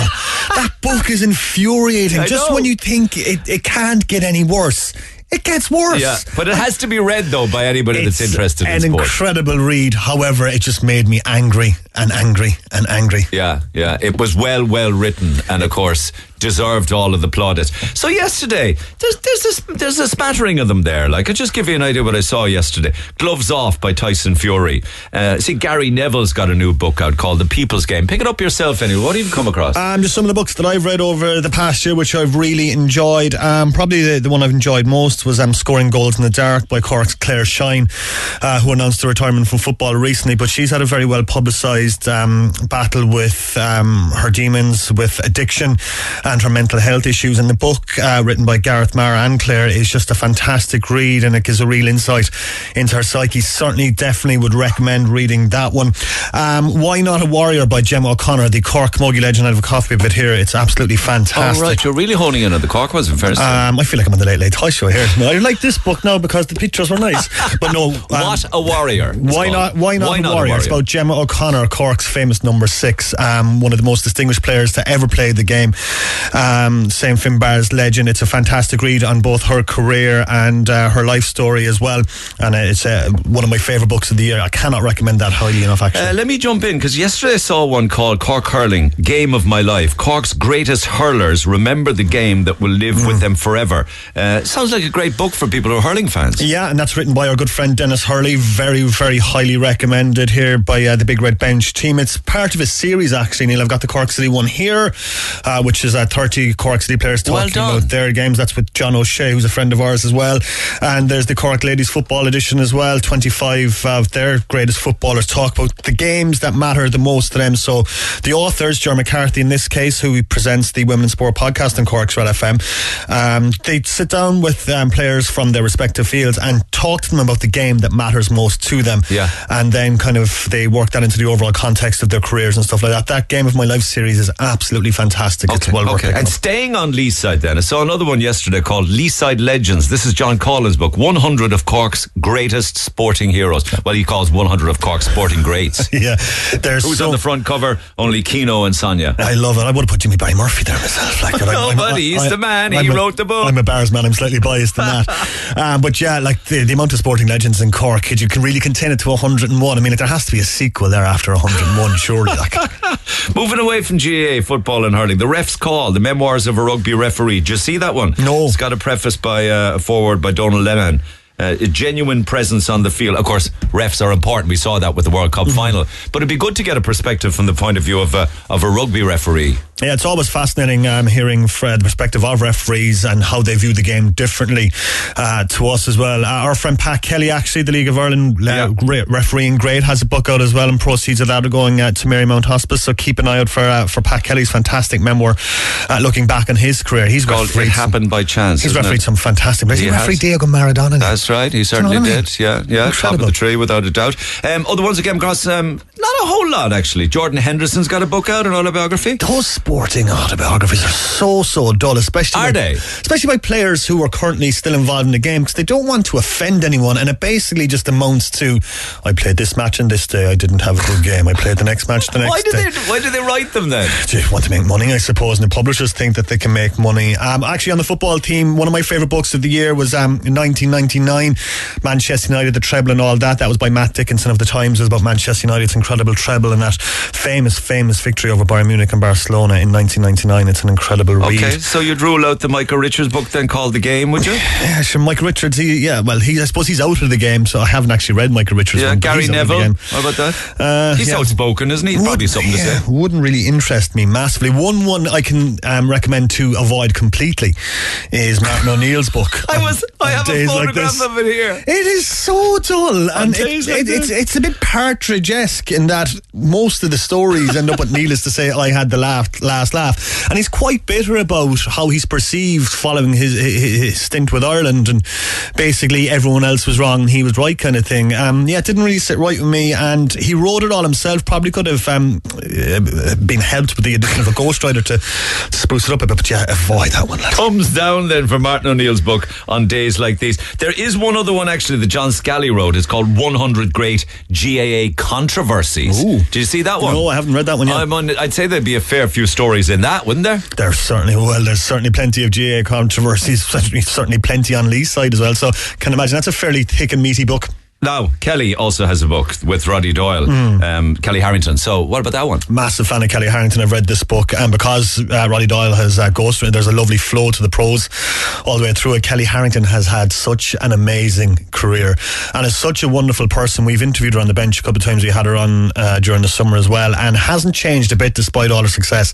It's still the same Kellie Harrington all the way through it, which is remarkable. And her book is certainly well worth reading. Okay, so there is a few good Irish ones, but certainly a fine selection of Cork books available. It's all about the Cork books, yeah. And as I said, uh, of those, Gemma O'Connor's Why Not a Warrior, um, it's written by Sinead Farrell of the 42 as well.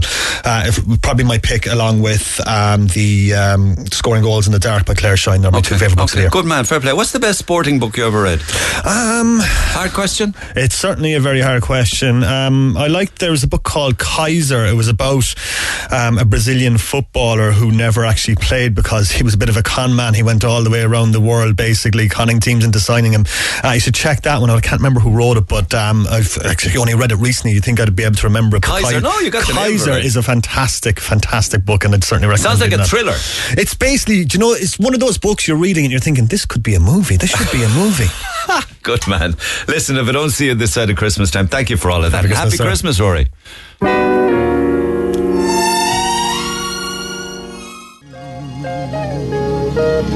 Got a champagne voice himself, doesn't he? Nat King Cole and the Christmas song.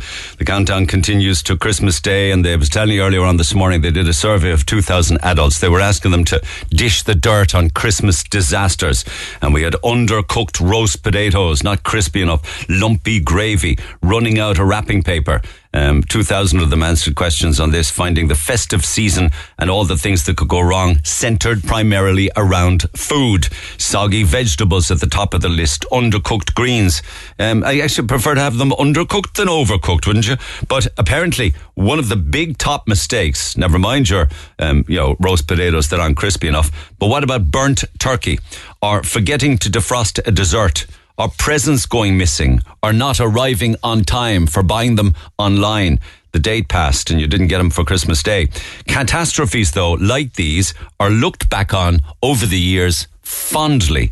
And people love hearing and retelling these stories about people's mishaps. I remember doing that on air last year, actually. I think we had a prize tied into it with regards to uh, people sharing their stories of Christmas Day disasters. But um, uh, I like the one about the burnt turkey because at least we can solve that. And I have solved it now uh, for Lana O'Connor. I brought her in her pop up turkey um, little. Um, um, it's, it's it's like a tiny thermometer. It's just a little widget, and you stick it into the breast of the turkey, and into the oven it goes. Just keep an eye on it for a, an hour or two. But after maybe an hour and a half or two hours, just keep a closer eye on it because when this little turkey pop up pops up, the little widget pops up, it means that the turkey is now cooked. I think it needs to reach, I think 70 degrees Celsius, I think You have to be very careful with poultry. Not so careful with meat or beef or whatever, but certainly with poultry.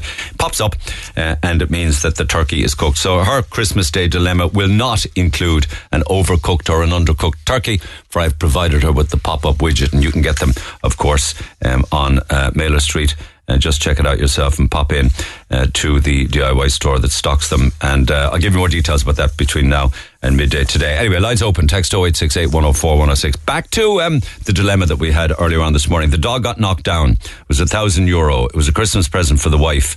Um, she's very upset. He gave her the Christmas present early, as in the dog. Dog got out of the house, got knocked down, wants to know should he ask the neighbour who knocked the dog down and killed it to pay the thousand euro or at least to contribute to at least some of the cost.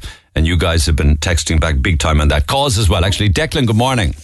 Good morning, Neil. How are Um, you? just on that question, and then others were asking because we were chatting here. Um, who's responsible, and do you have to report if you knock down a dog? Pick up on that first, anyway. Yeah, my understanding of the law, Neil, is that if you knock a dog down, um, let's say accidentally or whatever, and if the owner is there, or let's say you know where the owner lives, as long as you either bring the dog or report the dog to the owner, then you don't have to report it to the Gardaí. However, if you knock the animal down and the owner isn't there or you can't identify the owner, then I think you are obliged to report uh, the incident to the guards. And that's my understanding of it. But it's only for a dog, not a cat or anything like that. Well, that I don't know, Neil, whether it's an animal or whether it's only a dog. Um, maybe there's a kind of a, an expectation that the dog is a bigger animal and, you know, um, maybe it's more a home owned dog rather than cats who are relatively independently owned, let's say. All right. Um, I'm not sure whether it's one or the other. And what about this dilemma now? Should he Well, ask the neighbor? Who's yeah? Yeah, sorry, Neil. Um, just to give you another side of the picture, Neil, well, you know, we're dog lovers and we have actually a dog and had a dog most of our, our lives, really. Um, we had an unfortunate accident with a dog on a country road about six months ago. And unfortunately, the dog died. But the owner was close by and we knew the house that the owner lived in. So we brought the dog to the owner and, you know, that was the end of it. However, we had about 300 euros damage to the grill of the car Right. which which we paid for ourselves because we weren't going to go to the owner looking for it, you know. Yeah. But worse again, Neil, there was hidden damage that we weren't aware of, and we were due to go on holidays with the car to Europe, and not long before we were due to go, we discovered this other damage, which meant the car was tied up for six weeks in a garage. So we had to cancel the holiday, uh, wait for the car to be repaired, and then basically try and you know reschedule the holiday. And later. claim off your own car insurance. Uh, we didn't claim deal because the overall bill to us was about 500 euro between the grill and the other damage. The sh- rescheduling in the holiday, we were lucky. Uh, we were going with Brittany Ferries, and in credit to them, they only charge us a very, very modest fee for rescheduling. Okay. Okay. Uh, we were lucky, Neil, that we were able to reschedule because we we're retired. You know, we were able to manage All right, that. but okay. But what of the responsibility of the dog owner because the dog clearly wasn't under control? Absolutely, Neil. And, and, and this is the main point, Neil, I think, is that I believe the dog owner is responsible. Now, don't get me wrong, Neil. With a puppy, you know, they can escape from the house. You might even know they're gone, you know.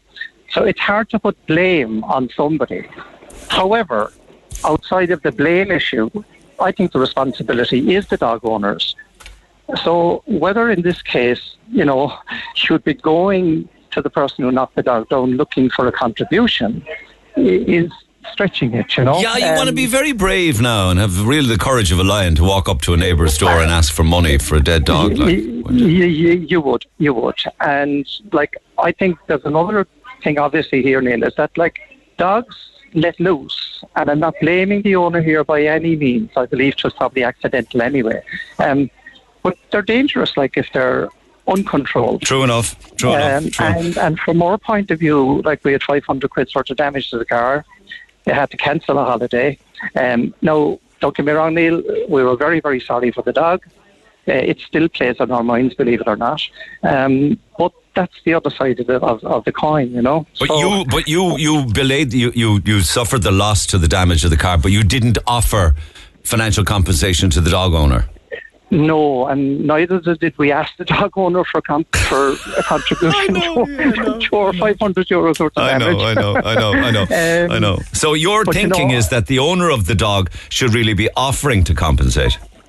Well, no, only if, like, if in fairness, if there was no damage to the car, and let's assume there wasn't, then there was no loss to the, the car driver, let's say.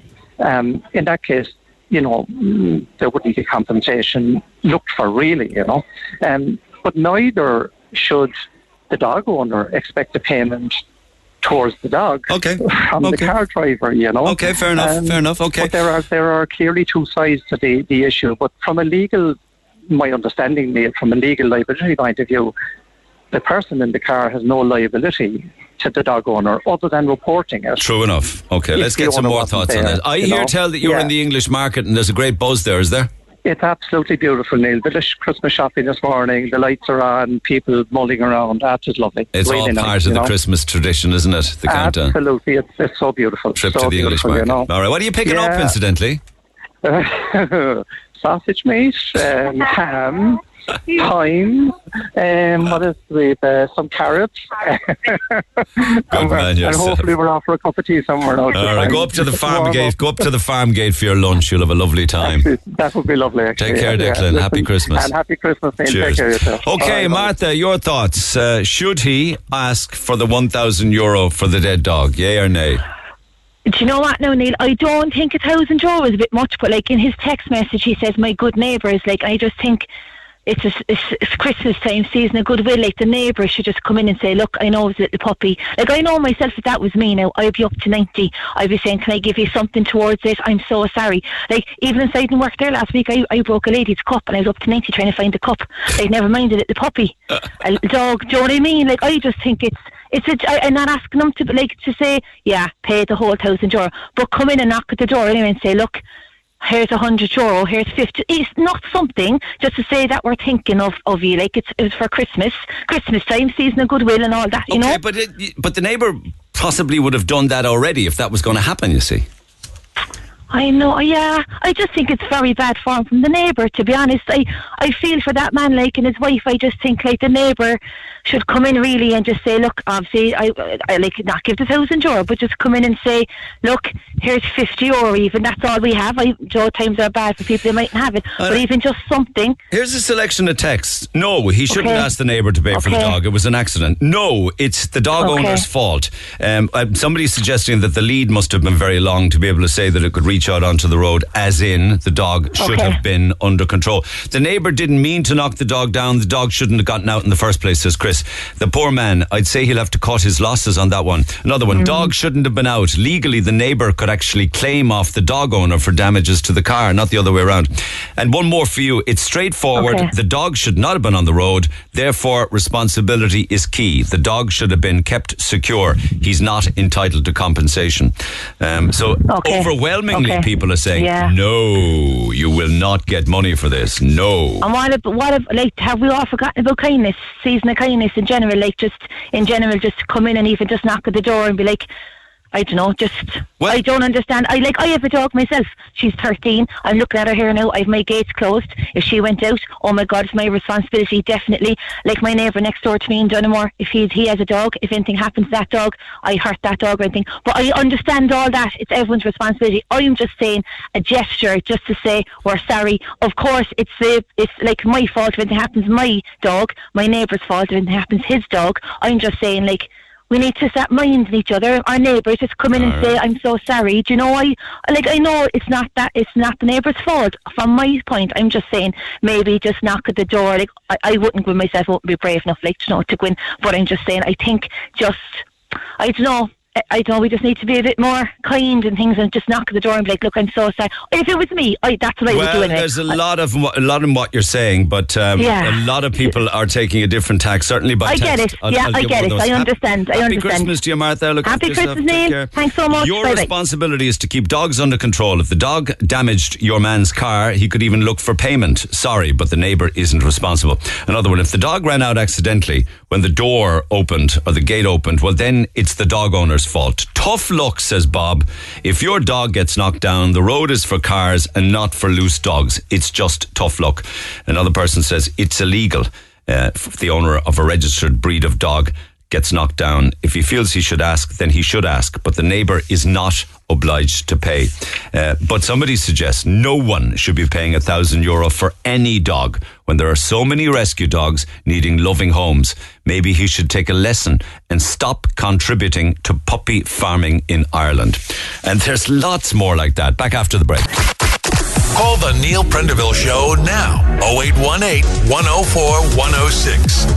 Red FM. All right, uh, playing us out this morning, Dylan Brickley and Corey Power in studio because they were part of the great Christmas busking fundraiser, which was organised by Dylan and Corey. They raised 5,715 euro and 79 cent uh, for penny dinners. And I saw a lot of that busking on Saturday afternoon. Maybe you saw it as well. They were outside Brown Thomas, they were on Patrick Street, there was more going on over by Superdry, and there was a super, super buzz.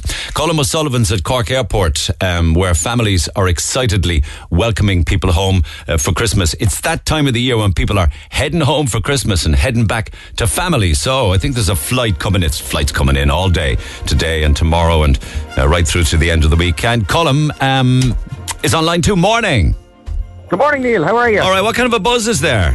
Oh, it's brilliant. There's people here. We just with the gang from Amsterdam all came through earlier, and we spoke to some people who were back from Australia and all over the UK and Europe and so on. And there's a great choir here. The gang from the Gaelscoil and Kinsale. All the kids are singing Christmas carols, and there's just a lovely atmosphere of people welcoming people home for Christmas, and it's absolutely beautiful. And there's a London flight now just coming in from Heathrow, but I mean, it's got people from all over the world arriving because they're coming from far flung places.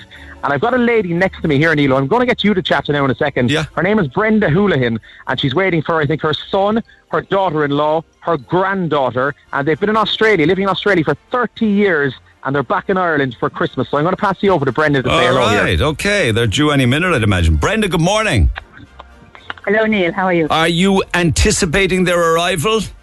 Yes, they're actually in the airport somewhere at the moment, but uh, we're just waiting for them to come. You're back. waiting for those doors to open up, the automatic Waiting doors. for those doors to open. and who are you expecting to troop through the doors?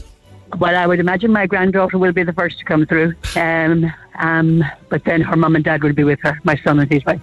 How long have you since you've seen them? About three years.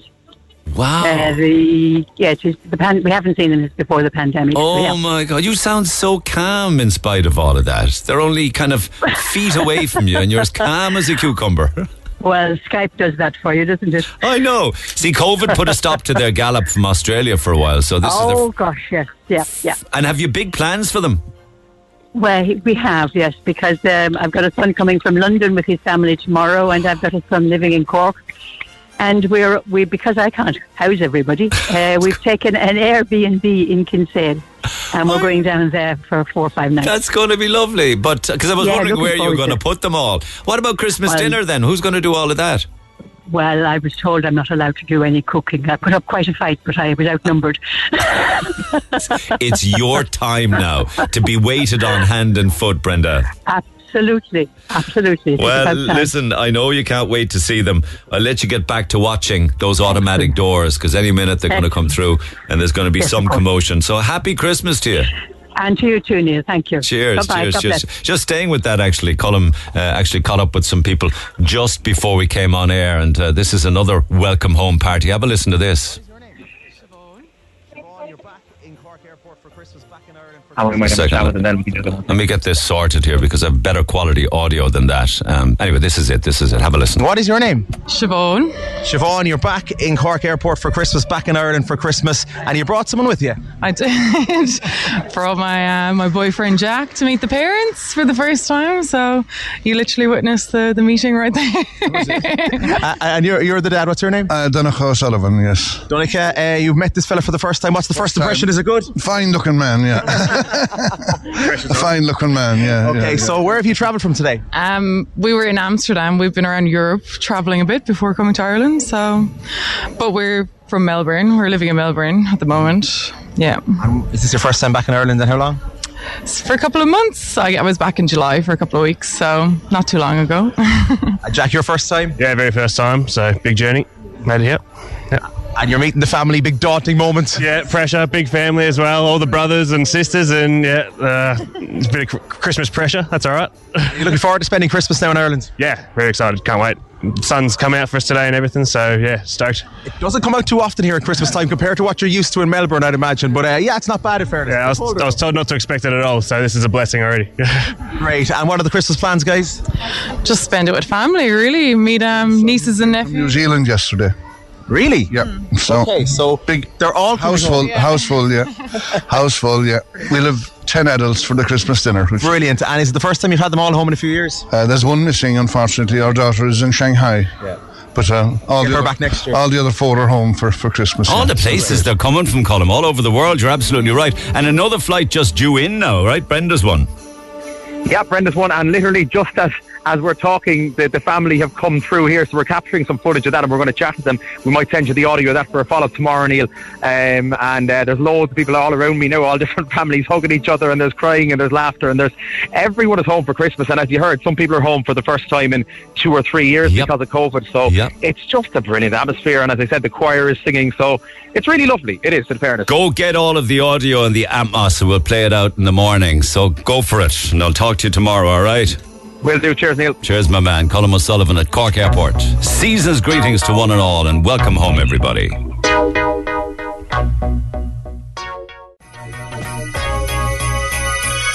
Paul McCartney's wonderful Christmas time. Season's greetings to you and yours. The lines are open. As always, text 0868 104 106. In studio after the break, Dylan Brickley and Corey Power live. The Neil Prendeville Show on Cork's Red FM. Our phone lines remain open after midday 0818 104 106.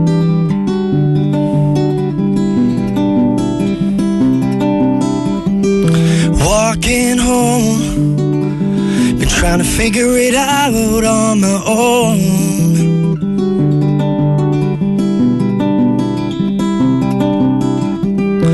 Looking back at all the good times that we've had.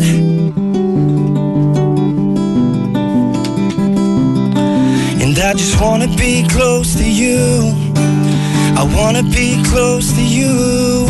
I just wanna be close to you. I wanna be close to you. Lately, I've been thinking about you, baby. And I'm just trying to figure out where did it all go wrong? Cause I've been waiting for you to come. Where did it all go wrong? Where did it all go wrong? Cause when you left me, there were no one by my side. Missed the feeling when we felt alive. Can't stop thinking and wondering why you didn't feel the same way inside lately. And I've been thinking about you, baby. And I'm just trying to figure out where did it all go wrong? Cause I've been waiting for you to come. Where did it all go wrong? Where did it all go wrong?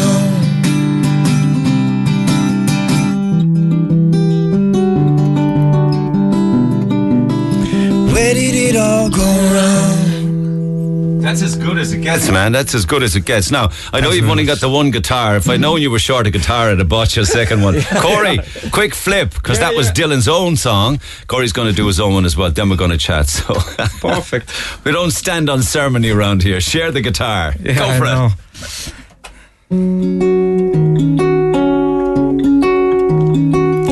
Here we go, same situation. Here we go, no explanation. I wanna know, do you see what I see? I wanna know, do you feel what I feel? Cause you shine like the moon, blaze like the sun. You're the one. Cause you shine like the moon, blaze like the sun. You're the one.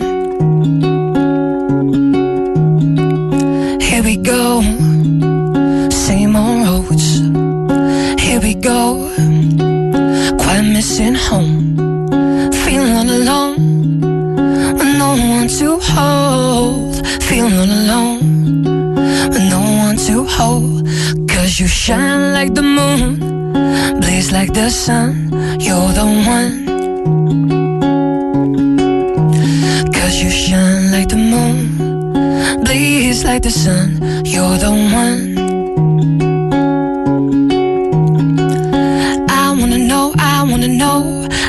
Wanna know, I wanna know, I wanna know, I wanna know. I wanna know, I wanna know, I wanna know, I wanna know, I wanna know, I wanna know. One more time. Cause you shine like the moon, blaze like the sun, you're the one. Cause you shine like the moon, blaze like the sun, you're the one. Incredible, Corey. Great stuff. Well done, man. Well done. You nailed it. Corey Power and Dylan Brickley. Get back on mic there, Dylan. Tell me about Saturday. I did come across it. Amazing buzz. Over five and a half grand. So many musicians turned out. You must be delighted. It was unbelievable, to be honest. Um, do you know what? When when I was, when I thought of the idea, we'd done a bit of work for him uh, in the last few years, but we also do a bit of travelling, so we made sure that we were uh, we do something if we were back, and um, I got on to a few musicians, and I, I didn't think that I'd have so many that were interested, but there was over twenty musicians. Oh, it was unbelievable. I see my old buddy Jamie the King was there. Oh, he's unbelievable. he's awesome, isn't he? Rapper. Unreal. They, they actually nearly they stole the show. Yeah, They shout out, unreal. shout out to the cabin crew. Shout out to uh, shout out to GMC. All the all the hut up there. Those guys are great, phenomenal. They are phenomenal. Yeah. They created, musicians. they created quite a buzz. And up the street, then when I was walking down, up around Superdry, I saw the Jingle Bells Choir doing their thing. Yeah. you created a great atmosphere. Yeah. It was an unreal day, like for even families going in shopping, and we had people listening for about eight hours, and it was freezing cold, but like they were just in, uh, interested in the music, and we just created a show. So who were the other people that came to play? So we had we had a lot of different acts on the day. So we had just off the top of my head now, we've Roy Buckley. uh, yeah, great stuff. him. Yeah. We had the Cabin Crew. We had Mishnock. We had uh, f- a few other rappers, Trigger. And then Nicole Desmond, uh, geez, Rob Dawson. Uh, a lot of other street musicians rocked. Of course, a lot of other street musicians, and and some came down to travel from Limerick as well. So which was nice out of their time and day. I know Katrina was blown away with five and a half grand. I mean, you didn't have a target like that, did you? Uh, to be honest, we didn't. We, do you know what? We didn't think we'd raise that much. Uh, it was a complete shock when she told us the figure. So uh, we were speechless and uh, all for a good cause at the end of the day. Doesn't it show you the generosity of Cork people? When there's a genuine need, I mean, They people all rally they around. always get behind. Like even when we're busking as well, like throughout the year, like they're always really supportive, and uh, we can't thank them enough. Because last year we done it as well, but we got rained off. You know, it was a very bad day. It was a nice day. It was cold, but it was dry. We Yeah, raised thirteen hundred last year, so like we did have uh, high hopes that we'd raise a bit more than that. But um, as well, Katrina came up with the High Hopes Choir. They're in studio with me later in the week. Actually, Oh, I'm really they? looking They're forward really to good that. as well. Like they they put on a good performance, and uh, yeah, thanks a million to everyone that came out and for standing around. Is it great to be back gigging, lads? Considering all the messing, are you guys busy or? yeah, yeah, we've been busy with weddings and um, we've been down Killarney a lot, Tatler Jacks, and uh, honestly, we're just gigging all over the place the last year. But obviously, through COVID times, was a hard Those, time, yeah. not just for musicians, for everybody, I think. And uh, it's finally good to see the ball rolling again after Yeah, uh, yeah, yeah. after a long time. To be Yeah, honest, yeah, it yeah. felt like a lifetime. There was a, there's a few positives to take out of that as well because we actually got like home studios and we started writing a lot more music. So in the new year now we're going to push our originals and hopefully in the new year we're going to put on an, a show and uh, like maybe in Cypress Avenue or something and do a show towards the middle of the year. I think you should because you out. certainly have the material. You 'Cause, uh, undoubtedly have the talent. I remember when uh, lockdown happened, uh, there was this app called TikTok, and ever since we started using TikTok, or you know, a, a, a- what would you call it, a career, is is after going kind of skyrocketed so far. So, which is good. We're still we're still doing Oh, what we're doing, it but uh, opens up the whole world. something came out of it in the end. yeah, so yeah, very yeah. very grateful for that. Well, listen, have a good 2023. Thanks very Can I much. get another song out of you? Do you think? Yeah, Are you yeah, prepared? of course. I mean, something nice, a cover, whatever you want to do. yeah, cool. Yeah, Okay, let's hear it, lads. Let's hear. What are you going to do? Dylan Brickley and Corey Power. Is it Snow Patrol number? Is it? Yeah. It's a it's an old classic one, and It's an uh, oldie but a goldie. a oldie but a goldie, exactly. And uh, hope you guys enjoy. Thank you. And don't be chasing cars. Yeah. We'll do it all around our heads. Thank you very much. Keeping music live. That was absolutely incredible. Dylan Brickley and Corey Power, ladies and gentlemen. Happy Christmas, guys. Happy Christmas, and we'll be out busking every day until Christmas. So stop by and say hello. Yeah, Thank you you. got it. Keep music alive. you better believe it. Keep it live for 2023. Good luck. Happy Christmas. Happy New Year to you both. Back after the break. Talk to Neil Prendeville now. 0818 104 106. Cork's Red FM. Do you remember last year we did Cork's longest ho ho ho? Whoever could give us the longest ho were winning vouchers for turkey and hams. I'm going to do that again tomorrow and Thursday. We have 100 euro vouchers from McCarthy's Family Butchers on Hawks Road. You can buy a turkey, a ham, you can get steaks, whatever you want, uh, whatever you like yourself to the value of 100 euros. So it's based on Cork's longest ho ho ho and so on for as long as you can. Whoever gets the longest ho wins uh, the 100 euro voucher. So get practicing today. I'll be taking callers on air. But talking turkeys, the last time that I spoke uh, to Robbie Fitzsimmons down at his turkey farm, he was up to 90 with worry about bird flu and trying to keep his flock safe. He managed to do all of that. Robbie, good morning. Good morning. How are you? I'm good, my man. So you're calmer and more relaxed now, in spite of the hard work you're doing. All was okay in the end. Yeah, so Listen, we we are we're grateful. Yeah, everything worked out. Um, all the turkeys are gone, and um, they're all ready for the oven. Thousands of them, the all all done, done and dusted. It's up to the cooks in the house now, not to make a hames of it. Your job is done, right?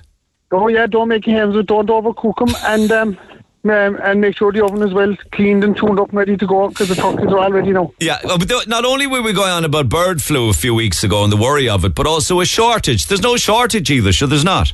There's, there's not a shortage, but I suppose, look, our experience and, and some of my counterparts around the country is that we we tried growing a smaller turkey because the last number of years people stayed at home and wanted a smaller turkey. Yeah, yeah. And what happened this year? People are gathering and they want bigger turkeys. You can't win. You can't. You can't win. Listen, I said to a butcher yesterday, we didn't print them, we grew them. we started last August bank holiday on a wing and a prayer, hoping that what people would want, and it just didn't work out. There's a lot of four and five kilo turkeys with counterparts of mine yet to sell because, I said, people are gathering and they want the bigger ones. But that's the turkey business. We don't always get it right, but we we we, we always try. I know you can't anticipate people's needs all of the time. No, so, no, no. like, what will you do now? I mean, you obviously need a well-earned rest, but when will you start again?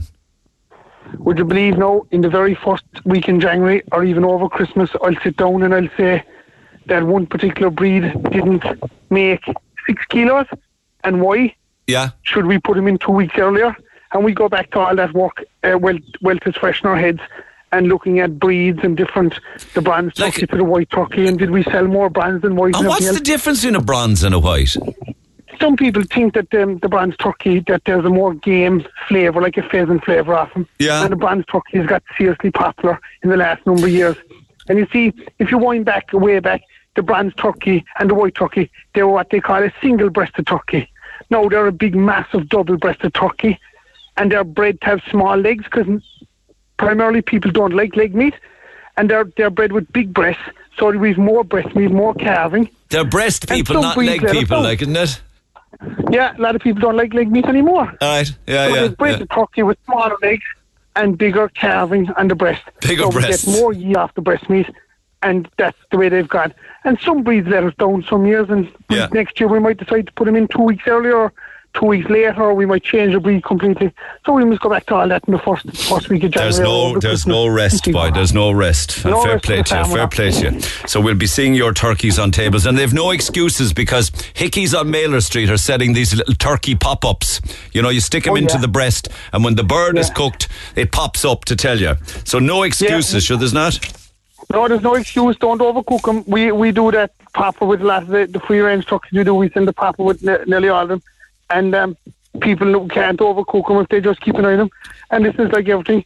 Uh, look up recipes and use all the turkey the next day and everything else Oh, and make curries and use it up. Yeah. And then they'll get back the value of the whole turkey. Bring it on. Bring it on. Okay. Bring Have a great Christmas, Robbie. I'm delighted everything worked And out in the end happy for. Christmas to you and all your, your listeners, and thanks for the opportunity to leave us on to, tell the tell the, the country and, and and Cork what we do. Absolutely. We appreciate it. Absolutely, my man. Happy. Christmas to Happy you and Christmas, thank you for all that you do. That's the man who probably put your turkey on the table this Christmas down East Corkway, Robbie Fitzsimmons. Our lines will stay open. Text 0868 104 106. Lots to do throughout the next few days of Christmas on air and very Christmassy too. Have a good day. I'll see you tomorrow. For more Red FM podcasts, go to redfm.ie forward slash podcasts.